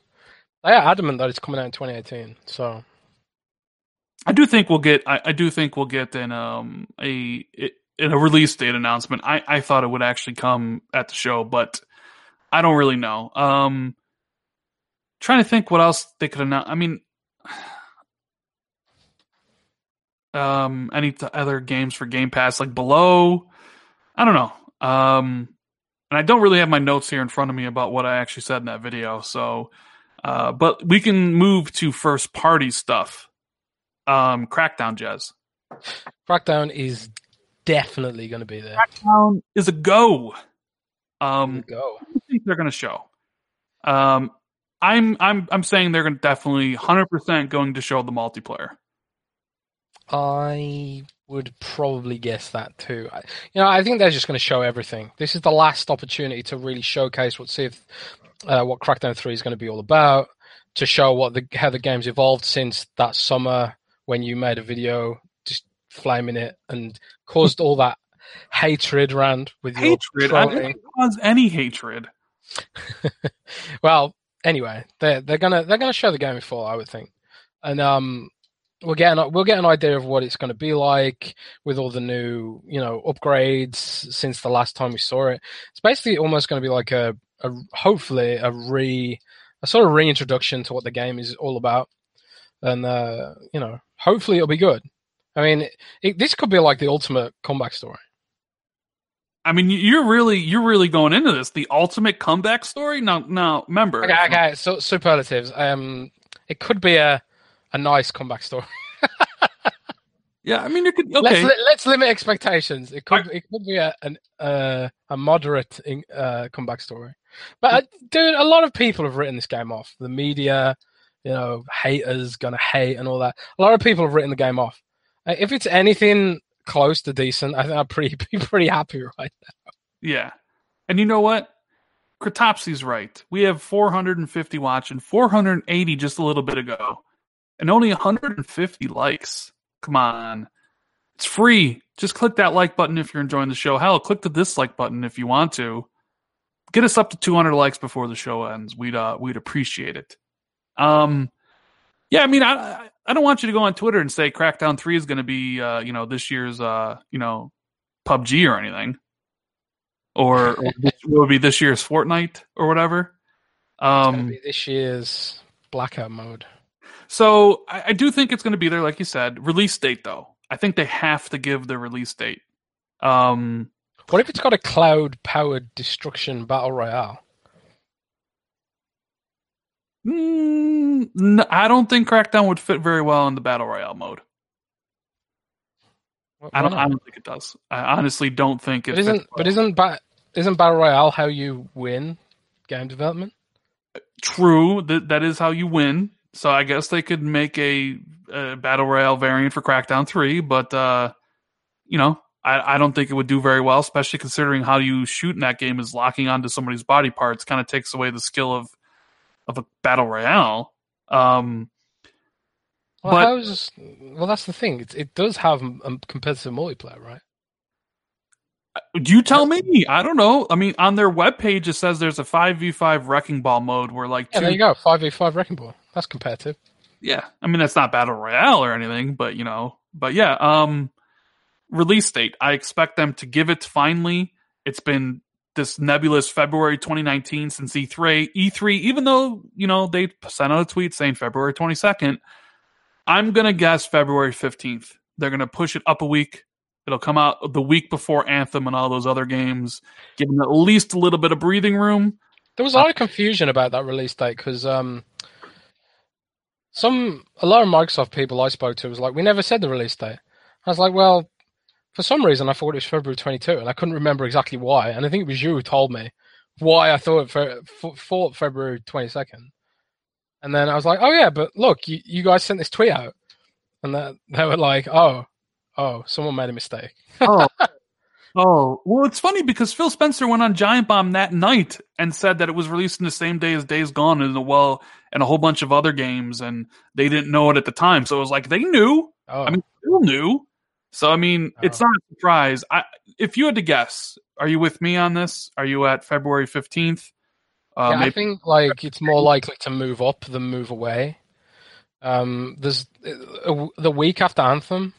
If Anthem if Anthem is really good, and it's probably going to be pretty good, at least, unless EA really screws it up, which let's be honest, could always happen. Yes. Um, I think like people, it'd be hard pressed to get attention if Anthem is good you know, maybe it doesn't compete that much with Metro Exodus, maybe slightly different audiences and stuff like that, but I don't know. I mean, I I still think I, I think you do the game a disservice coming out the week the day of Anthem and Metro or the week after, because then you start getting into Devil May Cry five and Division two, so it's like I think you need to launch in the beginning of February. Yeah. Uh, unless you want to delay the game to April or May, which is just hey, why not? Crackdown's already been delayed a bunch. Why not delay it again? you know, but this time the story is going to be Crackdown's not getting delayed. It's coming sooner than you expect. It's getting pushed up. you know? So I, I'm, look, I think Crackdown's going to be, I think Crackdown's going to be all right. I'm not going to say it's going to be great or anything. And I'm honestly looking at like a Metacritic 2019's PUBG. 2019's PUBG. I think I think people will be happy with it. It's just that it's been in people's thoughts and minds for so long, and it's been delayed for such a long time. And you know that mythical cloud power destruction thing has been the talk of the game for so long that I don't know if people's expectations are set properly. You know, I guess I guess we'll find out on XO when they finally show it off. But that's one game. The other game that I think is going to be there is Ori Will the Wisps. Um, now, I said that they're going to make the announcement here that it's in Game Pass finally because it's the one game that from Microsoft Studios that's not a part of Xbox Game Pass. And I think they'll announce that they came to a deal and that it's in Game Pass and that it's going to be releasing sometime April or May. What do you think? Yep. I'm going to say yep. Why not? You're going to say yep. All right. Uh, Battletoads. Do you think we get game Battletoads? I think we could see more Battletoads. I I ain't I ain't that enamored with the um the art style they've chosen for that game. What do you think of it? Have we seen the art style for it? I mean, are you talking you about? See it, you see it for a split second. It's like this sort of almost like flash cartoons, sort of flat um, vector graphics rather than the pixelized pixelated stuff. I need to see it. I, I need to see the gameplay. Right. So, um, if, if, it's that art style, I, I don't I don't know. I, I, I mean, maybe the gameplay would be really good, but if it's it's if it's like this flash flash player sort of vector graphics rather than sort of classic, they should have done it like um, Sonic Mania, man. Sonic Mania was the ultimate nostalgia trip game. It was. It was. But here's the should thing. Should have done it like that much like much like Banjo, do you even care about Battletoads? You know what? I love a good side-scrolling beat 'em up. Like I love Streets of Rage and stuff like that. I I don't have nostalgia for Battletoads, but if it's if it's a fun side-scrolling beat 'em up with you know two-player co-op, yeah, I'll play it with my brother and my mates and stuff like that. Okay, I mean, yeah, fair enough. I just I think hey, it's, it's, not going to be it's not going to be 2019's PUBG or anything. I mean, yeah. I mean, I think I said this when uh when it was announced. The world doesn't need another Battletoads. You know what I mean? Why not? I mean, because it was a it was a bad game back then. Like Whoa. I don't I don't know where all from Battletoads at all. Like eh, Battletoads they, are great Dude. They're, they're, people love Battletoads or they love the character. They've been in like one game, and it's like, yeah, bring back Rash, Pimple, and Zitz. Or well, well that's that's the thing. They've been in one game, and people people remember it so fondly. That's that's that says something to me, man. That says that it has potential. Look, Yeah. I'm willing to give give a game a chance, and I need to see what the gameplay is. But you know, but like I just look like like with Banjo, I just I don't. Maybe it's because I just don't care about Rare. Like any of their old stuff, I just don't care. And Battletoads falls on. What And about I, GoldenEye? what What about GoldenEye? What about GoldenEye, man? Gold? I mean, GoldenEye was fine. Yeah, I like GoldenEye. Fine. Perfect Fine. Dark. I didn't care for Perfect Dark, but uh, I mean, I, I expect it to be there. Killer Instinct. Okay, You Killer. like Killer Instinct? Kill, okay, Killer Instinct is good. I'll give him that. Killer Instinct is quite good. I, I like qu- Killer Instinct quite a bit. Damn Uh, right. Do we? Do you think we'll see? Speaking of Killer Instinct, do you think we see announcement of a Killer Instinct two at the show? You know, I've been working on these the Killer Instinct these Killer Instinct rumors for a few months now, and apparently there is possibly you know the franchise isn't dead. They're still exploring it. So who knows? I mean, the, the, the, that Killer Instinct firmly falls under the you know who knows category. You know, and um, you know Adam Isgreen, who led development on the new Killer Instinct was teasing that he was traveling to places for work reasons recently. So I don't know, man. That that falls under the expect the unexpected. expect the unexpected. I I fully expect there's to be a Killer Instinct for next gen. I just don't think they're to show it at this this event. And man, I see a lot of people hating on me for my Battletoads opinion. We got Clobril saying Rand Battletoads a bad game. Rand telling he hasn't even played Banjo. What's next? He doesn't know that squirrel. This is insane. Some some guy says, "Does Rand like games?" I mean, people are people are giving it to me in chat. Next, ne- Cake Batter says next Rand is going to say Pac Man's overrated. Not at all. I love Pac Man. I love even the update to we, Pac. we've talked about this before. You were you, we, you were Sega, you were a Sega kid too, right? Yes, I was a Sega kid. Yeah, so we we were both Sega kids, and I think that's why we get on so well. Nintendo people are just a bit different. Yeah, so like I don't have any love for any of the Nintendo games. I went from I went from the NES to the Sega Genesis, the Sega CD, the Sega 32X, the Sega Saturn, basically into the PlayStation 1, PlayStation 2. I, like I skipped the SNES and the 64. So a lot of the people a lot of people that when they developed that bond for some of these characters, I didn't. Like, I don't care about Donkey Kong and and, and I, I didn't either. Like, I um, I really love Super Metroid, the original Super Metroid on the SNES, but like Mario, Donkey Kong, and all that other stuff. Actually, I really like Yoshi's Island. Yoshi, the first Yoshi's Island is my favorite Mario game. I will say, I love Metroid. I love Metroid. I love. I, I actually have played uh, Super Metroid. I love Metroid Prime one, two, and two. I didn't get a chance to play three. So like Metroid's probably my, my favorite Nintendo franchise. The Genesis just had better games, like the the the um Gunstar, Gunstar Heroes, Dynamite Headdy. Sonic, Sonic man. I mean, Sonic I- was better than Mario. yeah, and then of course, you know, when the PlayStation came out, it was it was time. I, I was I was a uh, was the PlayStation fanboy. Oh man, Sony could do no wrong back in those days. They they were the system to have. PS One. Yeah, I, I, I used to I used to fight in Camp Sony, man. I remember like nearly having a fight at school, arguing with someone about Majora's not Majora's Mask, uh, Ocarina of Time versus Final Fantasy VII. I hadn't even played Ocarina of Time, but I was arguing that I was arguing that Final Fantasy VII was objectively a better game, and they're getting so mad, so mad. N64 versus PS1, that that was a real console war, man. Yeah, I don't think people like us talking like this because we, we we shot up to 14 dislikes. People people get uh, you know talking bad about Nintendo and all this stuff and, and saying that we're Sega kids. And they don't like it. They don't like it. Uh, oh man. Yeah. Um, so that brings us to Gear Five. Uh, I see them. I, Gear, so Rod's going to be there, right? So and Gears is their huge game for next year. So I, I honestly think they they have to show something. And look, I expect them to show new stuff. It's not if they literally trot out Rod Fergusson and they just replay the trailer from E3. I'm going to be incredibly disappointed. they won't do that. They Yeah. do that. So I expect. Uh, I, I I expect Gears Five gameplay, maybe Gears Tactics gameplay.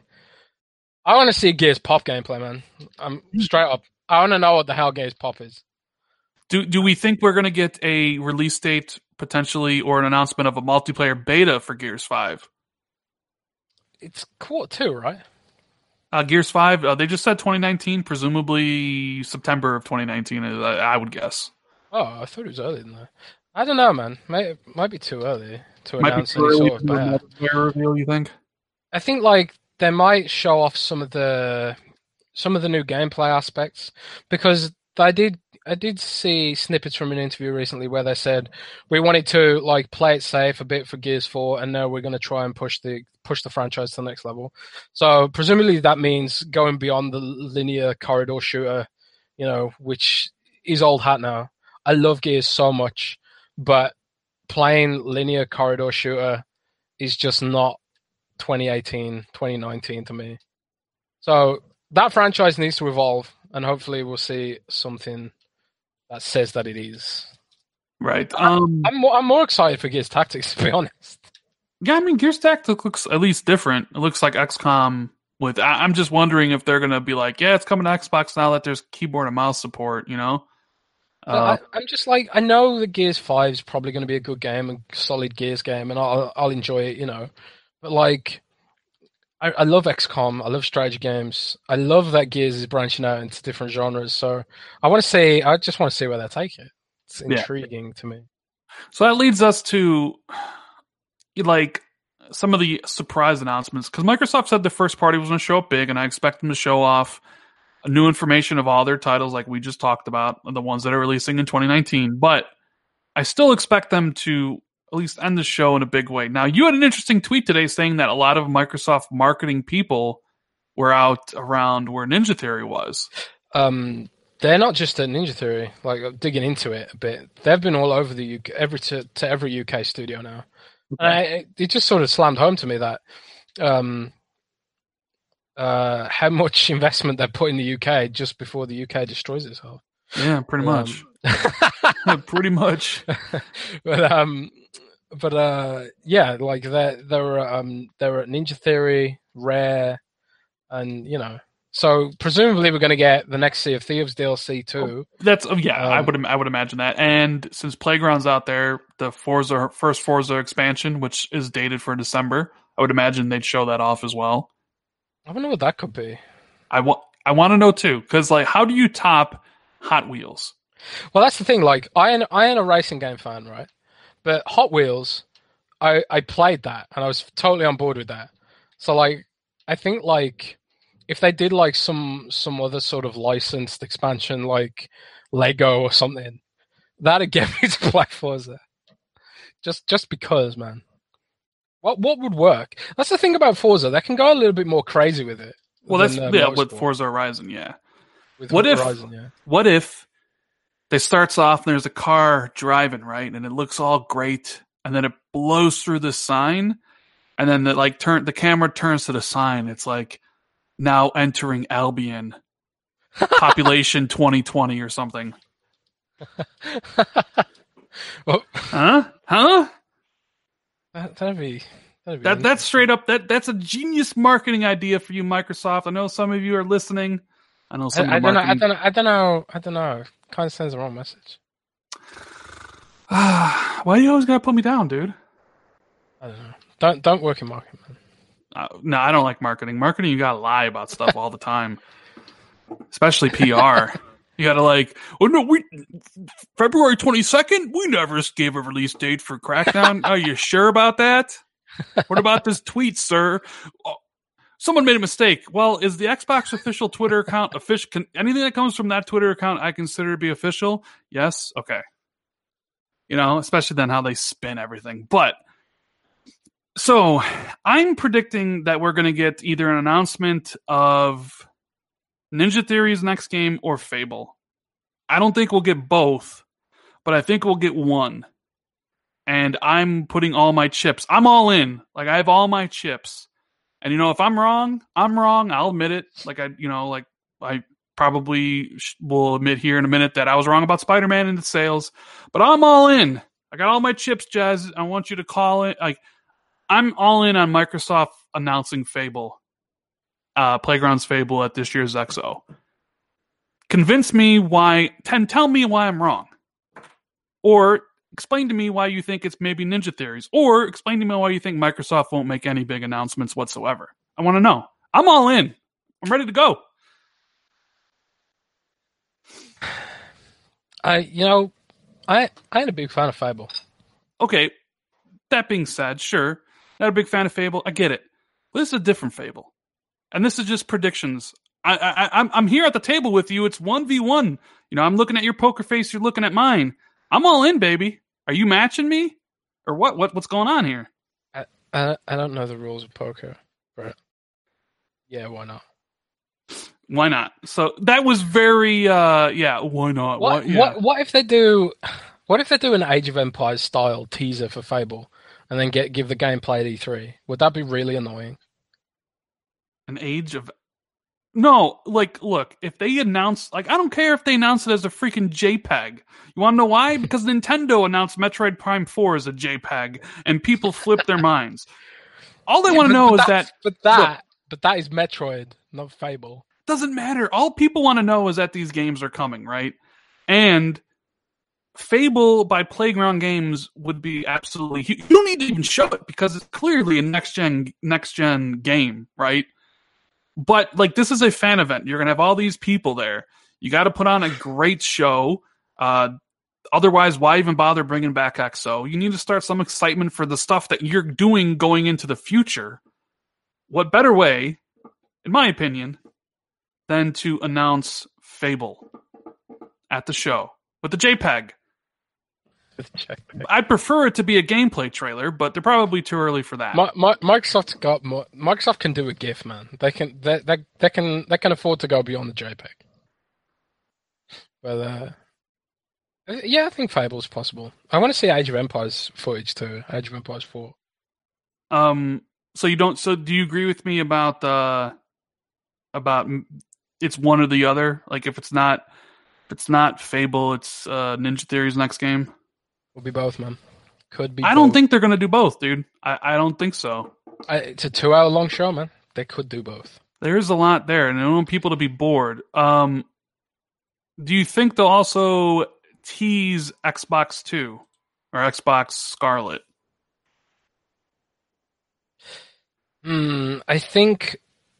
Now, I, I wrote in my predictions that this is another either or, either or or situation, where it's kind of like, um, it's kind of like if they talk about XCloud, I think they need to tease Scarlett because they don't want to send the message that we are all in on streaming and Xbox consoles are going away, blah blah blah. So if they talk about if if you notice every time they've talked about xCloud and all their marketing, they always say we're still doing traditional consoles, blah blah blah. They're very desperate to to to not confuse the the consumers about where Xbox is going. So I think like if they talk about xCloud, they'll also talk about Scarlett. If they don't talk about xCloud, maybe they won't talk about Scarlett. So I made the prediction that Microsoft will actually show off XCloud and actually demo how it works. If they do, Uh, then I think they'll talk about Scarlett too. At least mention it. Well, I mean, I- see, I don't think why it's out of the realm of possibility that they could tease Scarlett. I mean, they already talked about next gen consoles at E3, Hmm. and this is a fan show. So, I mean, I'm not even saying like, here's what the device looks like. Well, they, they You know? showed with they showed with Scorpio that they can they can create a compelling long tail marketing campaign out of teasing a console. So maybe maybe they announce the code name. and they say, yeah, the next console is Project Scarlett, and then we have like another year of like Scarlett emojis and Twitter and stuff.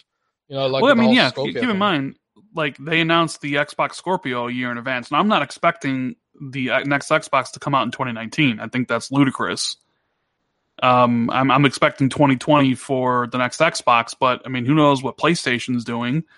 And if PlayStation's next year, then Microsoft has to tell people that they also have a new system coming. You know, like don't buy a PlayStation 5 now because we have another Xbox coming later on that's going to be more powerful. Um, but do you think it? How imperative is imperative is it for Microsoft to knock this one out of the park, though? I mean, Can they? Can they just put on? It's not imperative. It's not I mean- imperative. I mean, it's it's a bit of both. okay, so Microsoft is exploring this new gaming frontier, game, game, uh, console streaming to mobile devices and stuff like that. That's going to be an entirely new market, and um, that's where Microsoft's putting its most aggressive investment. Um, you know, exclusive content for that platform and stuff like that. Microsoft still trails Sony in the in the home console war. It can make up for it with streaming by really, really nailing streaming to mobile devices. That'll be a whole new market. It, it could be it could be a really big deal if they get it right.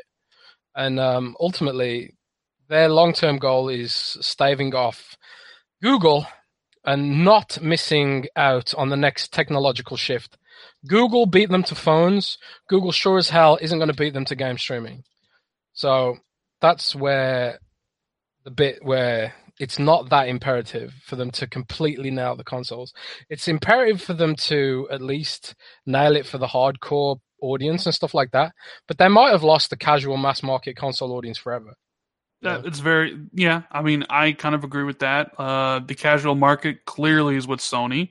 Um, The I don't. casual core market. The Yeah. super casual is still on mobile devices. Well, if you want to, sure, okay, yeah. Super, super casual people are on mobile. Um, I don't really, I don't really think Microsoft even stands a chance of even coming close to what Sony's going to do next gen sales wise. Unless unless Sony pulls a PlayStation 3 with the PS5. I don't. Sure, I guess anybody like yeah, PlayStation made the mistake, six hundred dollars, uh, back in two thousand six, two thousand five. Yeah, Microsoft made a mistake, two thousand thirteen. They both companies shot themselves in the foot and suffered for it. I'm just not sure any company is going to do that to themselves again. But stranger things have happened. You I don't say really. this. You say this, but it could happen. I mean, I guess it's possible PlayStation could be like, by the way, we're five hundred dollars and there's no backwards compatibility, and people are like, what? Or you know, like who knows? I guess it's possible they screw up in some manner, but I, I, I just it, then then they deserve they deserve everything that happens to them if they screw up, especially if Xbox screws up after what they went through this gen. Well, then they're all idiots over there. So. Uh, and Sony, like they got control the market again. If you want to screw up again, then what? Whatever. I, I I don't know, but um, uh, yeah, because I, I really do think XCloud is going to be demoed there. I mean, I think they would have saved the announcement of XCloud for this conference or for XO if Google didn't announce Project Stream first. Yeah, the, they they don't want they don't want Google having that narrative. Microsoft's going to aggressively pursue this because Google's li- like the only company really that can compete with Microsoft in that space, in that quality. You know, Google and Amazon really because they're the only companies that have their own server infrastructure. So Sony has to hire the servers. They don't have data centers. So like they're basically paying a big licensing fee and th- their streaming service will never be as profitable as Xboxes would be able to be. Yeah, I So, speaking of PlayStation, really quick. Did you see some of these uh warnings for changing your name? oh yeah. I mean,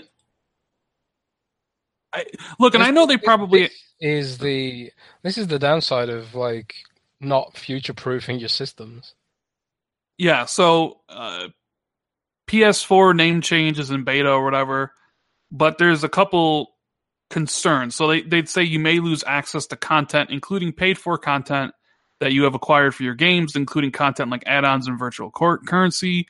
You may lose progress within games, including game save data, leaderboard data, and progress towards trophies. Part of your games and applications may not function properly, both online and offline. Uh, it- I know from a couple people I do follow that have changed their name, they haven't run into any problems yet. But I'm sure I'm sure this is Sony covering their ass just in case somebody does experience something like that. But it's gonna be like it's gonna be some of these like old games that probably use really really bad sort of coding and stuff like that, and don't like don't save like usernames properly in um, in save files and that sort of thing. It's probably not going to affect most modern games, but some of the maybe lower budget games that cut corners and stuff, I can see it like affecting those. well, hopefully nobody runs into any issues. Uh, I guess if you want to name yourself uh, Fart Muncher, like I, um, Is that your I don't know. person name? No, my look, my I, I you know I would I probably would change mine, especially if it was free, because I don't want. Well, okay, someone maybe complain to me like, did, can you actually use spaces on PSN now? Because my my name on Twitter is Rand al Thor nineteen, my gamer tags Rand al Thor nineteen, you know, spaces in between, but PlayStation Network does not allow spaces, so I have to put Rand underscore Al underscore, and it was Thor nineteen because someone actually had three different variations of my name on there. I'm like, what? Someone's pretending to be me on PlayStation Network? Can't imagine like that person going around there sending people like, "Hey, I'm the man with the million. Uh, you suck." I- I don't know, but like, I mean, I, I, they probably won't change that. I'll probably still have to keep the underscore thing in there. Um, but I try to keep it pretty the same across every platform. Um, but yeah, it's just interesting how you know it took so long to come about, and then it was like, yeah, got some issues. Uh, so yeah. Um, what else we got here? Uh, oh, Forza Forza 4 sales and Spider-Man sales. I thought this was pretty interesting, as well as the fact that the whole Xbox One X outsold Xbox One S thing going around. Yeah, Uh, that wasn't like actually accurate. Well, it's accurate to a certain sense, or I guess it's accurate from a certain way of of thinking uh, of what your perspective is. So I guess we'll start with that. So there was rumors floating around uh, this past few weeks that uh, Xbox was down year over year for NPD, right? Uh, NPD released their findings yesterday, and it was up thirty percent over year over year, and up sixty percent uh, for I think the entire year. Like, uh, but people, of course, are like rushed to put out their hot takes, be like, oh, you know, the people that were had the insider info were wrong.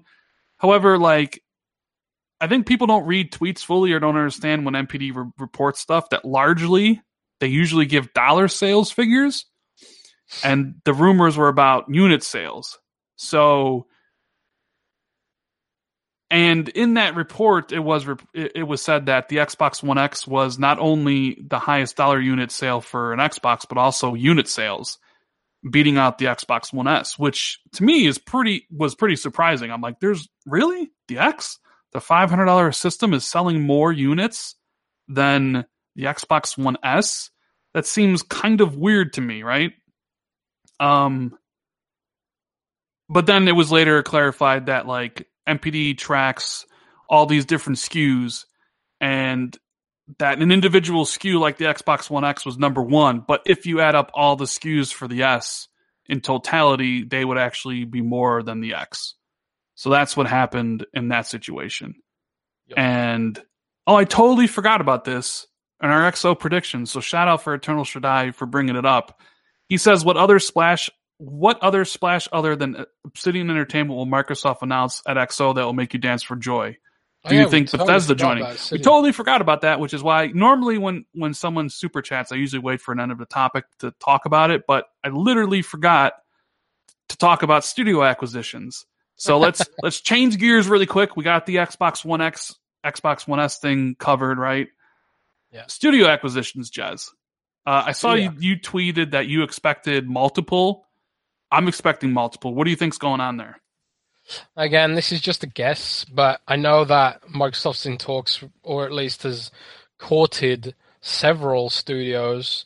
Um, you know, it's Turtle Rock, um, the le- the makers of Left 4 Dead, is one that always comes up. Um, I've been hearing that on and off for a while now. Um, and then also there's all these Obsidian rumors and stuff from uh, Klobrille. Shout out to him. Um, so, you know, I think Obsidian sounds like it's pretty much a done deal. And for me, Obsidian is a great pickup if Microsoft's trying to make itself more credible with PC gamers because they make very PC oriented games nowadays. Um, widely regarded as making the best Fallout game of all time. I personally agree. I think New Vegas is the best Fallout game, um, including the classic ones. Um, so, what do you think? Do you- I think Obsidian's a done deal. Um, I think that's that's going to be big for them, and I look forward to seeing what they make. I'm, I'm feeling like I went back because I was playing Pillars of Eternity for a while, but I um I uh I just stopped playing it because I got had to play another game for review or something like that. Just got sidetracked, and then I tried to go back to Pillars of Eternity, and it was that old that old RPG problem where you go back to a game that you haven't played in a long time, and it's like, where the hell am I going? What the hell am I doing? What's even going on in the story? So I'm gonna have to start Pillars of Eternity all over again from the start. I think. Huh. I mean, for me, uh, I think Obsidian's one. I think there's at least going to be another one. Uh, I don't know who. Like you said, there's all these rumors floating around. Playful, which they denied. Sumo Digital, the makers of Crackdown Three, is one I've heard. I Uh, could, I could if if they've um if they've managed to get the quality of Crackdown three to a place where Microsoft's happy with it, I can totally see Sumo and then they becoming the the Crackdown team. Yeah. Um, Totally see that. you know, there's talks of like Certain Affinity, uh, Playdead. I mean, there's there's a whole bunch. I'm not really. It's hard to say which ones, other than like Obsidian is going to be it. You know what I mean? Uh, I there- one, one of one of the one of the things that always comes up when it comes to acquisitions is people often think about what are the seriously big acquisitions Microsoft could make here. I mean, Mixer is proving to be a, a serious acquisition for Microsoft, where like they've they bought out a whole company, they paid to move all their staff to Seattle, and um, you know they're constantly working on new features, cutting deals for exclusive content, huge amount of investment going into Mixer. Like, what kind of huge investment could they make on the gaming side? Like, could they buy a publisher? I mean, in in Microsoft's earnings report, one of the one of the forward facing um, comments or warnings Microsoft gave to investors was that they were looking into making strategic acquisitions, which could impact Microsoft's earnings and stuff. Which sounds like more expensive than your average acquisition. well, right, yeah, and I see people saying, "How about Splash Damage or Hazelight?" Capybara. I mean, yeah, there's a lot of rumors. Uh, you know, I did a video about Bethesda uh, because Michael Is there Pachter. rumors about that? Well, it's all from Michael Pachter because he said for a certainty that in a couple of years Bethesda is going to be sold, and that he sees either Activision, Amazon, or Microsoft buying them.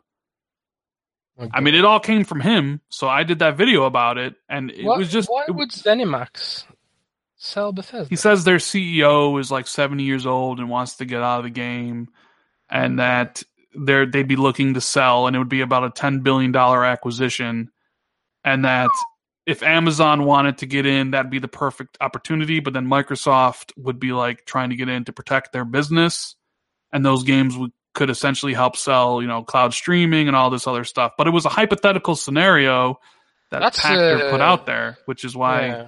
I came out and I was like, yeah, this ain't happening because I saw people running with it like it was a, a sure thing. Just like earlier in the year, you remember when Microsoft was rumored to be buying EA and Valve and PUBG and stuff? remember? I like those rumors. Those are my. I mean, they're fun to talk about, they're fun to speculate about, but it's like EA doesn't make any sense at all for Microsoft to buy.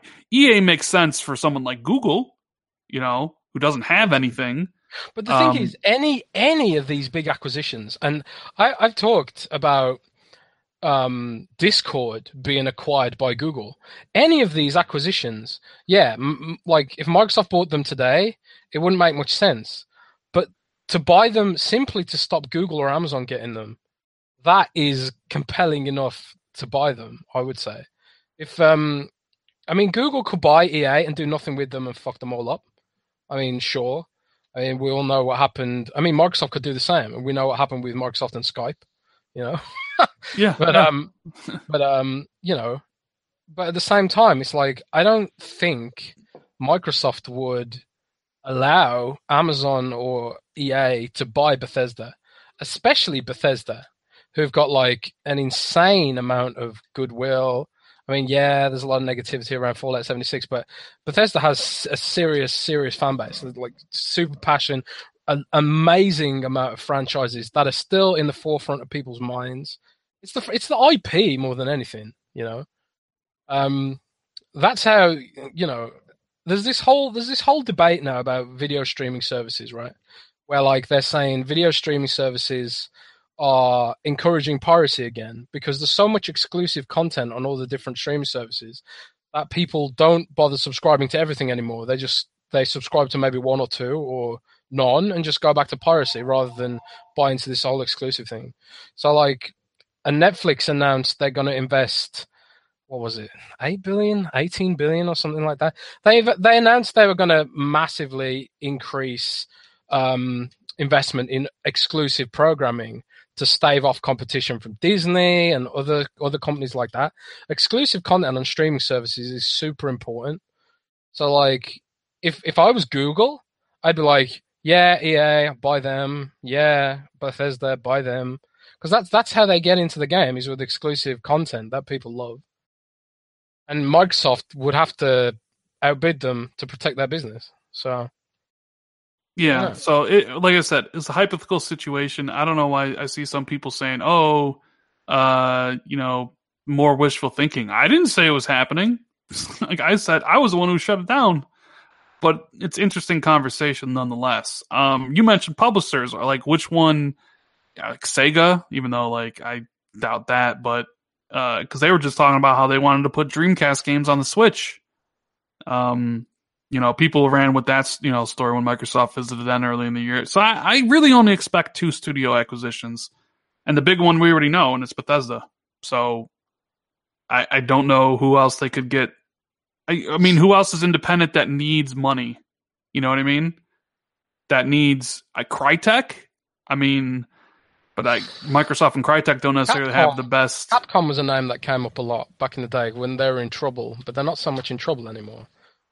No. So yeah, I, I expect two. Jez expects a few. We both agree on Obsidian, and we have no clue on the other ones. Paging Klobrille to find out that information and post it on Twitter, and then we'll know. Um, so I wanted to talk really quickly about two games from NPD, and then we'll take some questions. Um, because this is pretty in- to me, it's pretty interesting, and it's how well uh, Forza Horizon Four did, basically being on the market for a week because uh, NPD data went to October 6th. The game came out October 2nd, and the launch of the Ultimate Edition was September 28th. So this is like a week worth of sales.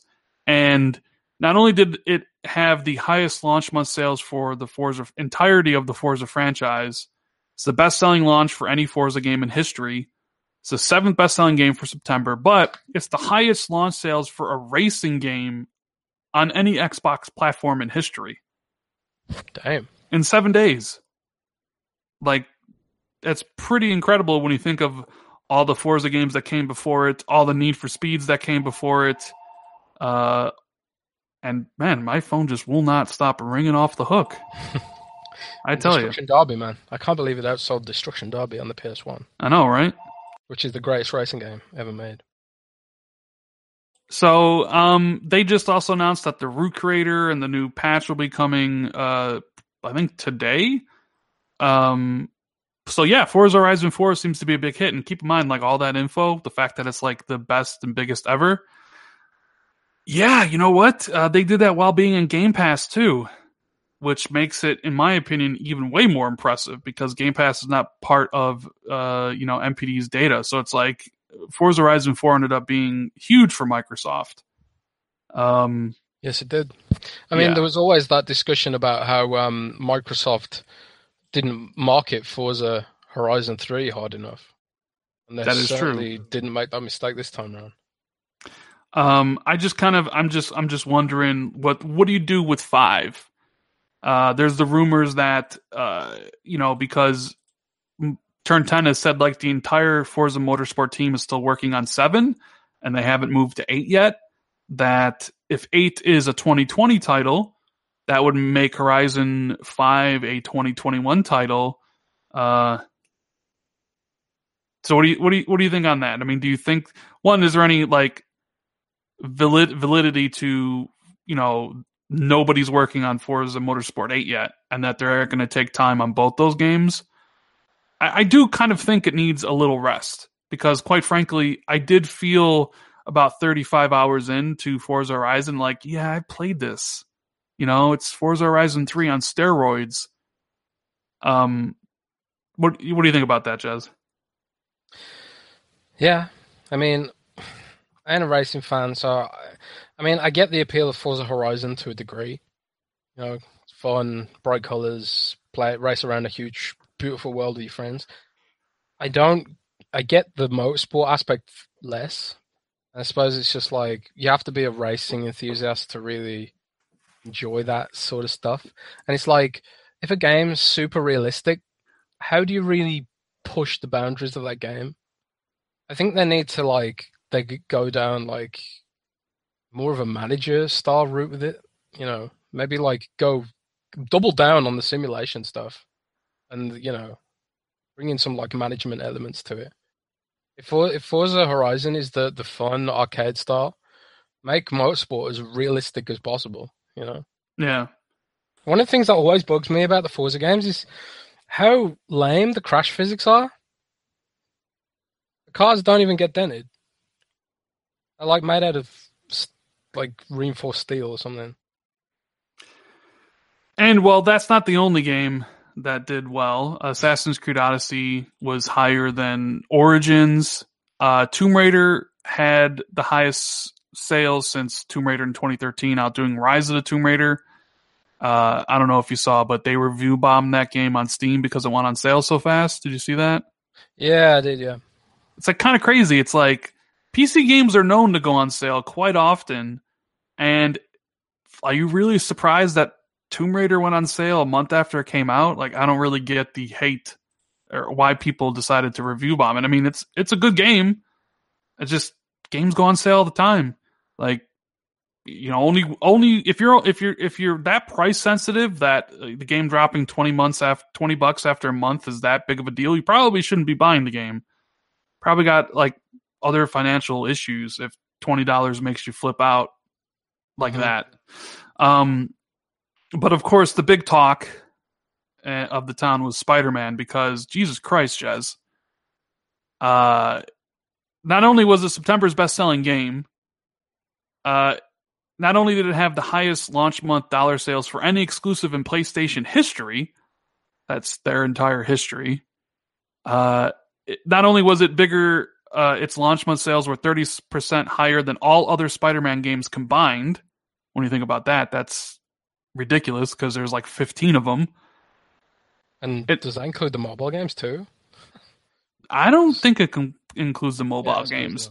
So in in one month, it became the third best selling game of 2018. But the thing that note that really kind of stood out to me was that's the seventh biggest all time launch on PlayStation platforms. So PS1, PS2, PS3, PS4, PSP, and Vita. The seventh biggest launch. So like up there with presumably Grand Theft Auto 5 and Grand Theft Auto 4, the Call of Duty games. Like you're talking about like rarefied air. There's only six games that sold more in a single month than Spider Man. I don't know. I think that's incredibly impressive. Um, especially when your last game was Sunset Overdrive. And, and and like really none of your other games that you've put out in your history were that uh sold that good. I mean the Resistance series was okay. Fuse was a bomb. Spyro uh, was okay, but I don't think that was like a barn burner. But like now you have like one of the best selling games ever almost. I don't know. It's it's pretty pretty impressive to me. Mm-hmm. And Jez is like, no, it's Sony. I don't care. Who cares? Who cares about Spider Man? Who cares about Spider Man? But I I just expected it. You know. You expected it's, it's, it. you expected it to be the the seventh best selling game in PlayStation history. Yeah, Marvel IP is so hot right now, man. That is true. And I know, I know Disney doesn't technically own Spider-Man franchise, or, or do they now? I don't know. But Spider-Man is associated with Marvel, and that is so hot right now. It was the perfect game at the perfect time, and this is what happens: yeah, in bottle, sort of stuff. Well-made game that makes you makes you think about uh, Crystal Dynamics Avengers game. How well that could do if it's really good when that comes out, whenever it comes out, right? If if it's good. If it's good, of course, the key the game here being good still has to be good. Yes. Like I mean, Batman has shown, the Rocksteady has shown that when you take an established IP and make a good game, it sells. But like for so long, so many companies just look to make a quick buck, and they were like, "Yeah, you know, we'll take this IP, we'll make a shitty game, and we'll still sell just because the IP is good." So like, I grew up thinking, I grew up with the assumption, I'm sure many, many, many of you guys did too.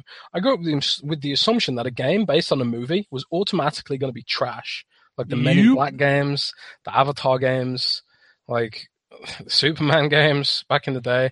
Like there was some decent Batman games on the Sega Genesis and stuff like that. Um, funnily enough, but like it was, it was less of a, a huge risk and investment to make a 2D beat 'em up.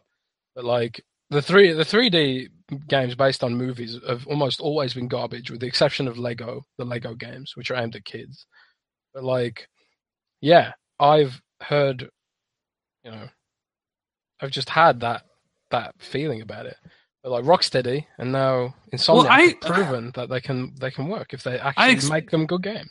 I expected it to be good, right? And I took the I, I I didn't expect it to beat out God of War, and apparently, according to people that know, it nuked God of War. Like God of War didn't even come close to the numbers that Spider Man put up. Just go and go and ask a normie if they've heard uh, of God of War. Okay, yeah, go and ask true. them if they've heard of Spider Man. Yeah, it's I, that simple, man. I took like, the L, man. I took the L. What, what am I going to say? You know, congratulate. So what do you what do you think? Ins- these normies. What do you think Insomniac is doing next? What's their next project? Spider Man Two. Spider Man Two, exclusively for the PS5, right? What about Sunset? What about that Sunset Overdrive Two, man? I don't know. Has Phil Spencer picked up the phone and called Ted Price yet? Probably. He's probably said, "Nah, Spider Man." He's probably like, "Let me count all these millions we're getting for so." Like considering how well they did, now that Ted Price could probably sit there and like renegotiate better terms for a sequel if you know the sequel wasn't already part of the negotiations. Like, yeah, we just did better than than than your uh, Naughty Dog, than Sony Santa Monica. We the captain now. That's what Insomniac is saying to uh, Shuhei Yoshida. It's almost, it we reminds me of um, like Epic Epic Games too was so like in this sort of zombie state for ages. So it's like they sold Gears IP to Microsoft, and they put out a free to play version of Unreal Tournament, which was just kind of bad. And then they put out the Fortnite Save the World stuff, which was also kind of bad. And then they pivoted to Battle Royale. Now, now Epic Games is hot shit. You know, it just goes to show like if you if you capitalize on the right game at the right time, and boy, Epic Games did. So did Insomnia and now they're reaping the benefits of it. You know, yep. it's awesome, man. It's it's great to see the industry flourish like this. It is. It is. It is very good. Do you want to? uh You want to take some questions really quickly? Let's take some questions, baby. Yeah, hit us up with some questions. Uh, that's the show for now, of course, but we always end the show uh, answering some questions that people have for us. Um, do want to say if you enjoyed the podcast, make sure you give us a like subscribe if you're new. Follow Jez on Twitter. Uh, links in the description. And hey, I'm still giving away one year of Xbox Live Gold, six months of Xbox Game Pass, and 50, that's right, 50 Xbox One games. Link is in the description of the video. It's pretty easy to enter. But um, let's see, what do we got here? First question. Someone someone put in something. Uh so Face wants to know with the success of Spider-Man, would Sony have a chance to buy Insomniac?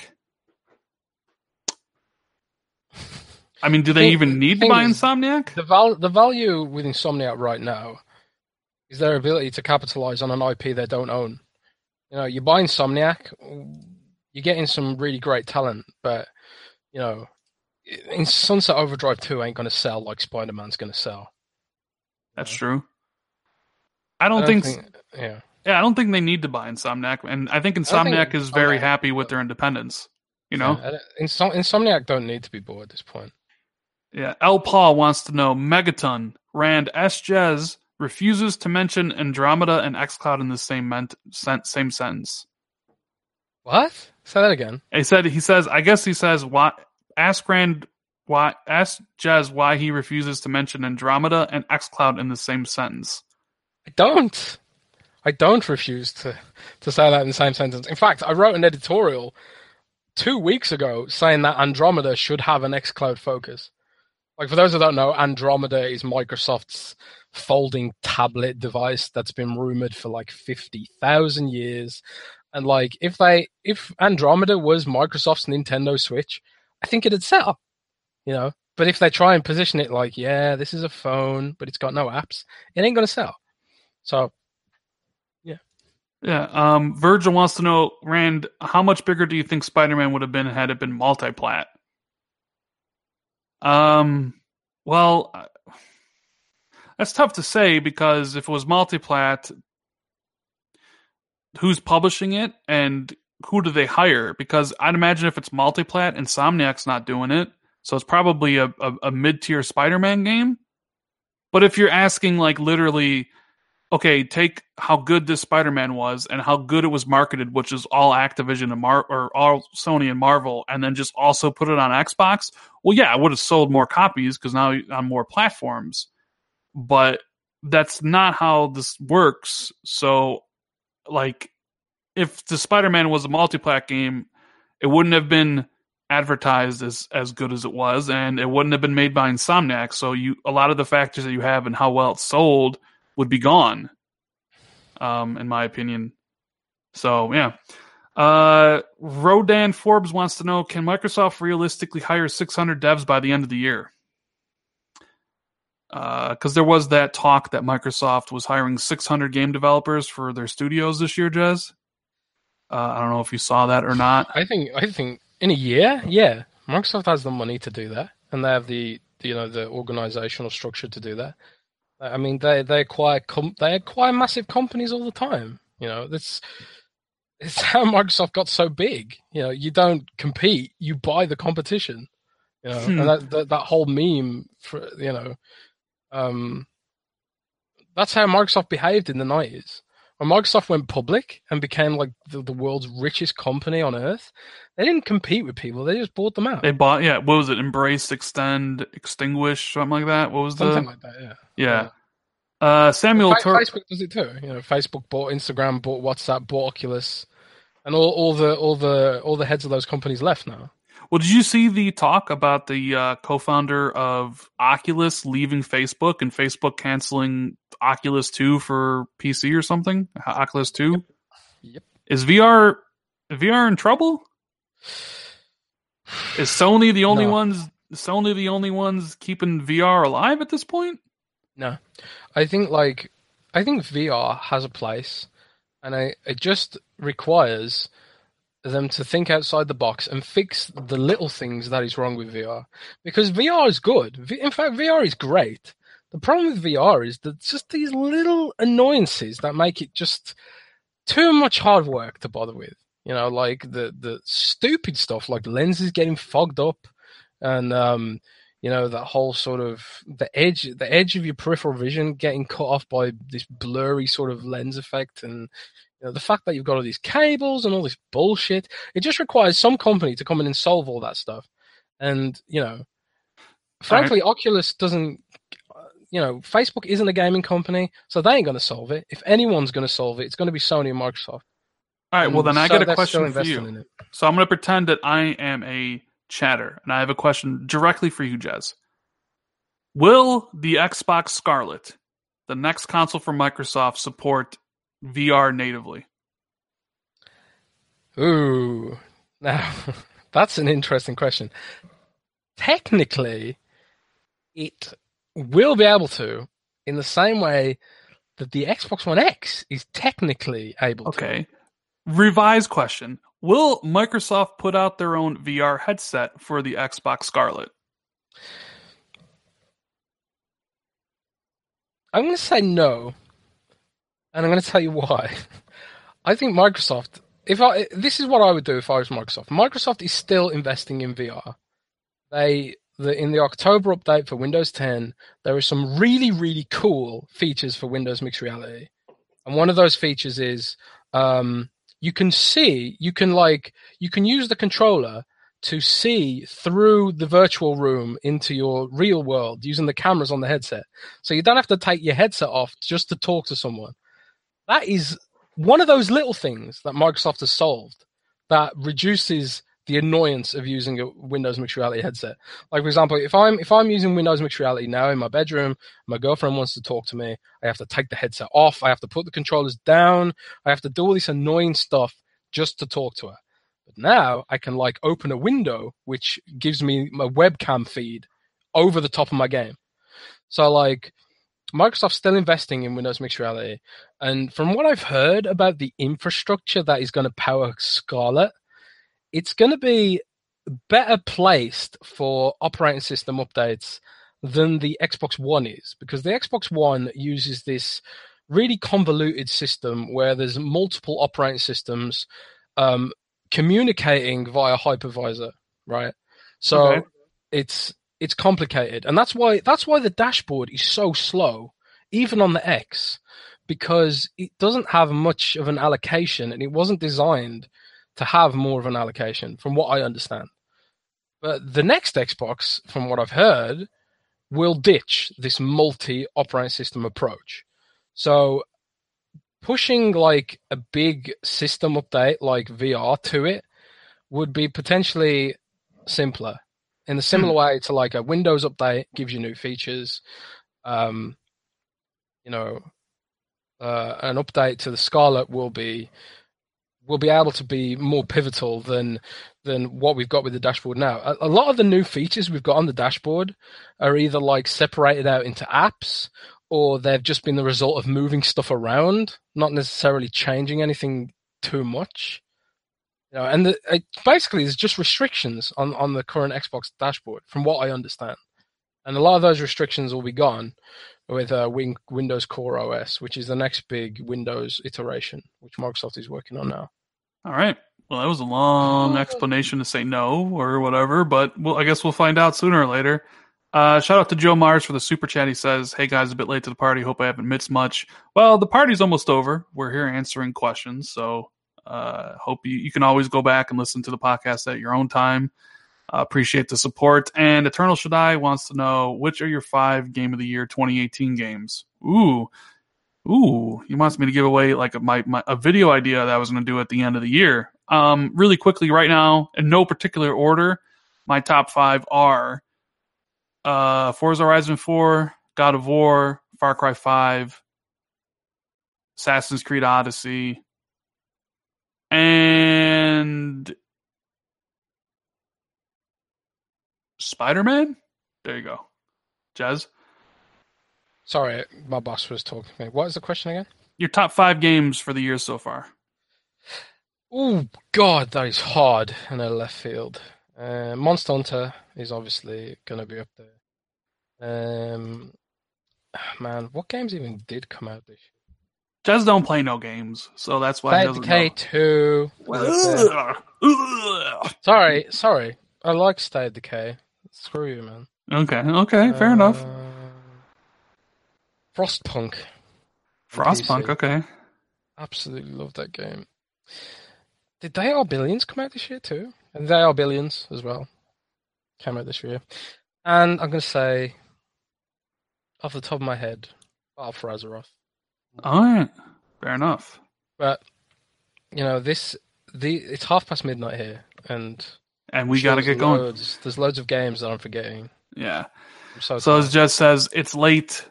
Uh, thank you for the questions. We'll be back next Wednesday at the regular time, back again on Wednesdays. So we appreciate everybody being here uh, live with us on YouTube.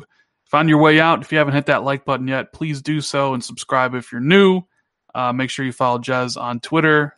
Thanks to everybody uh, who are going to watch this later on iTunes and Google Play. You got anything uh, left to say, Jez, before we get out of here?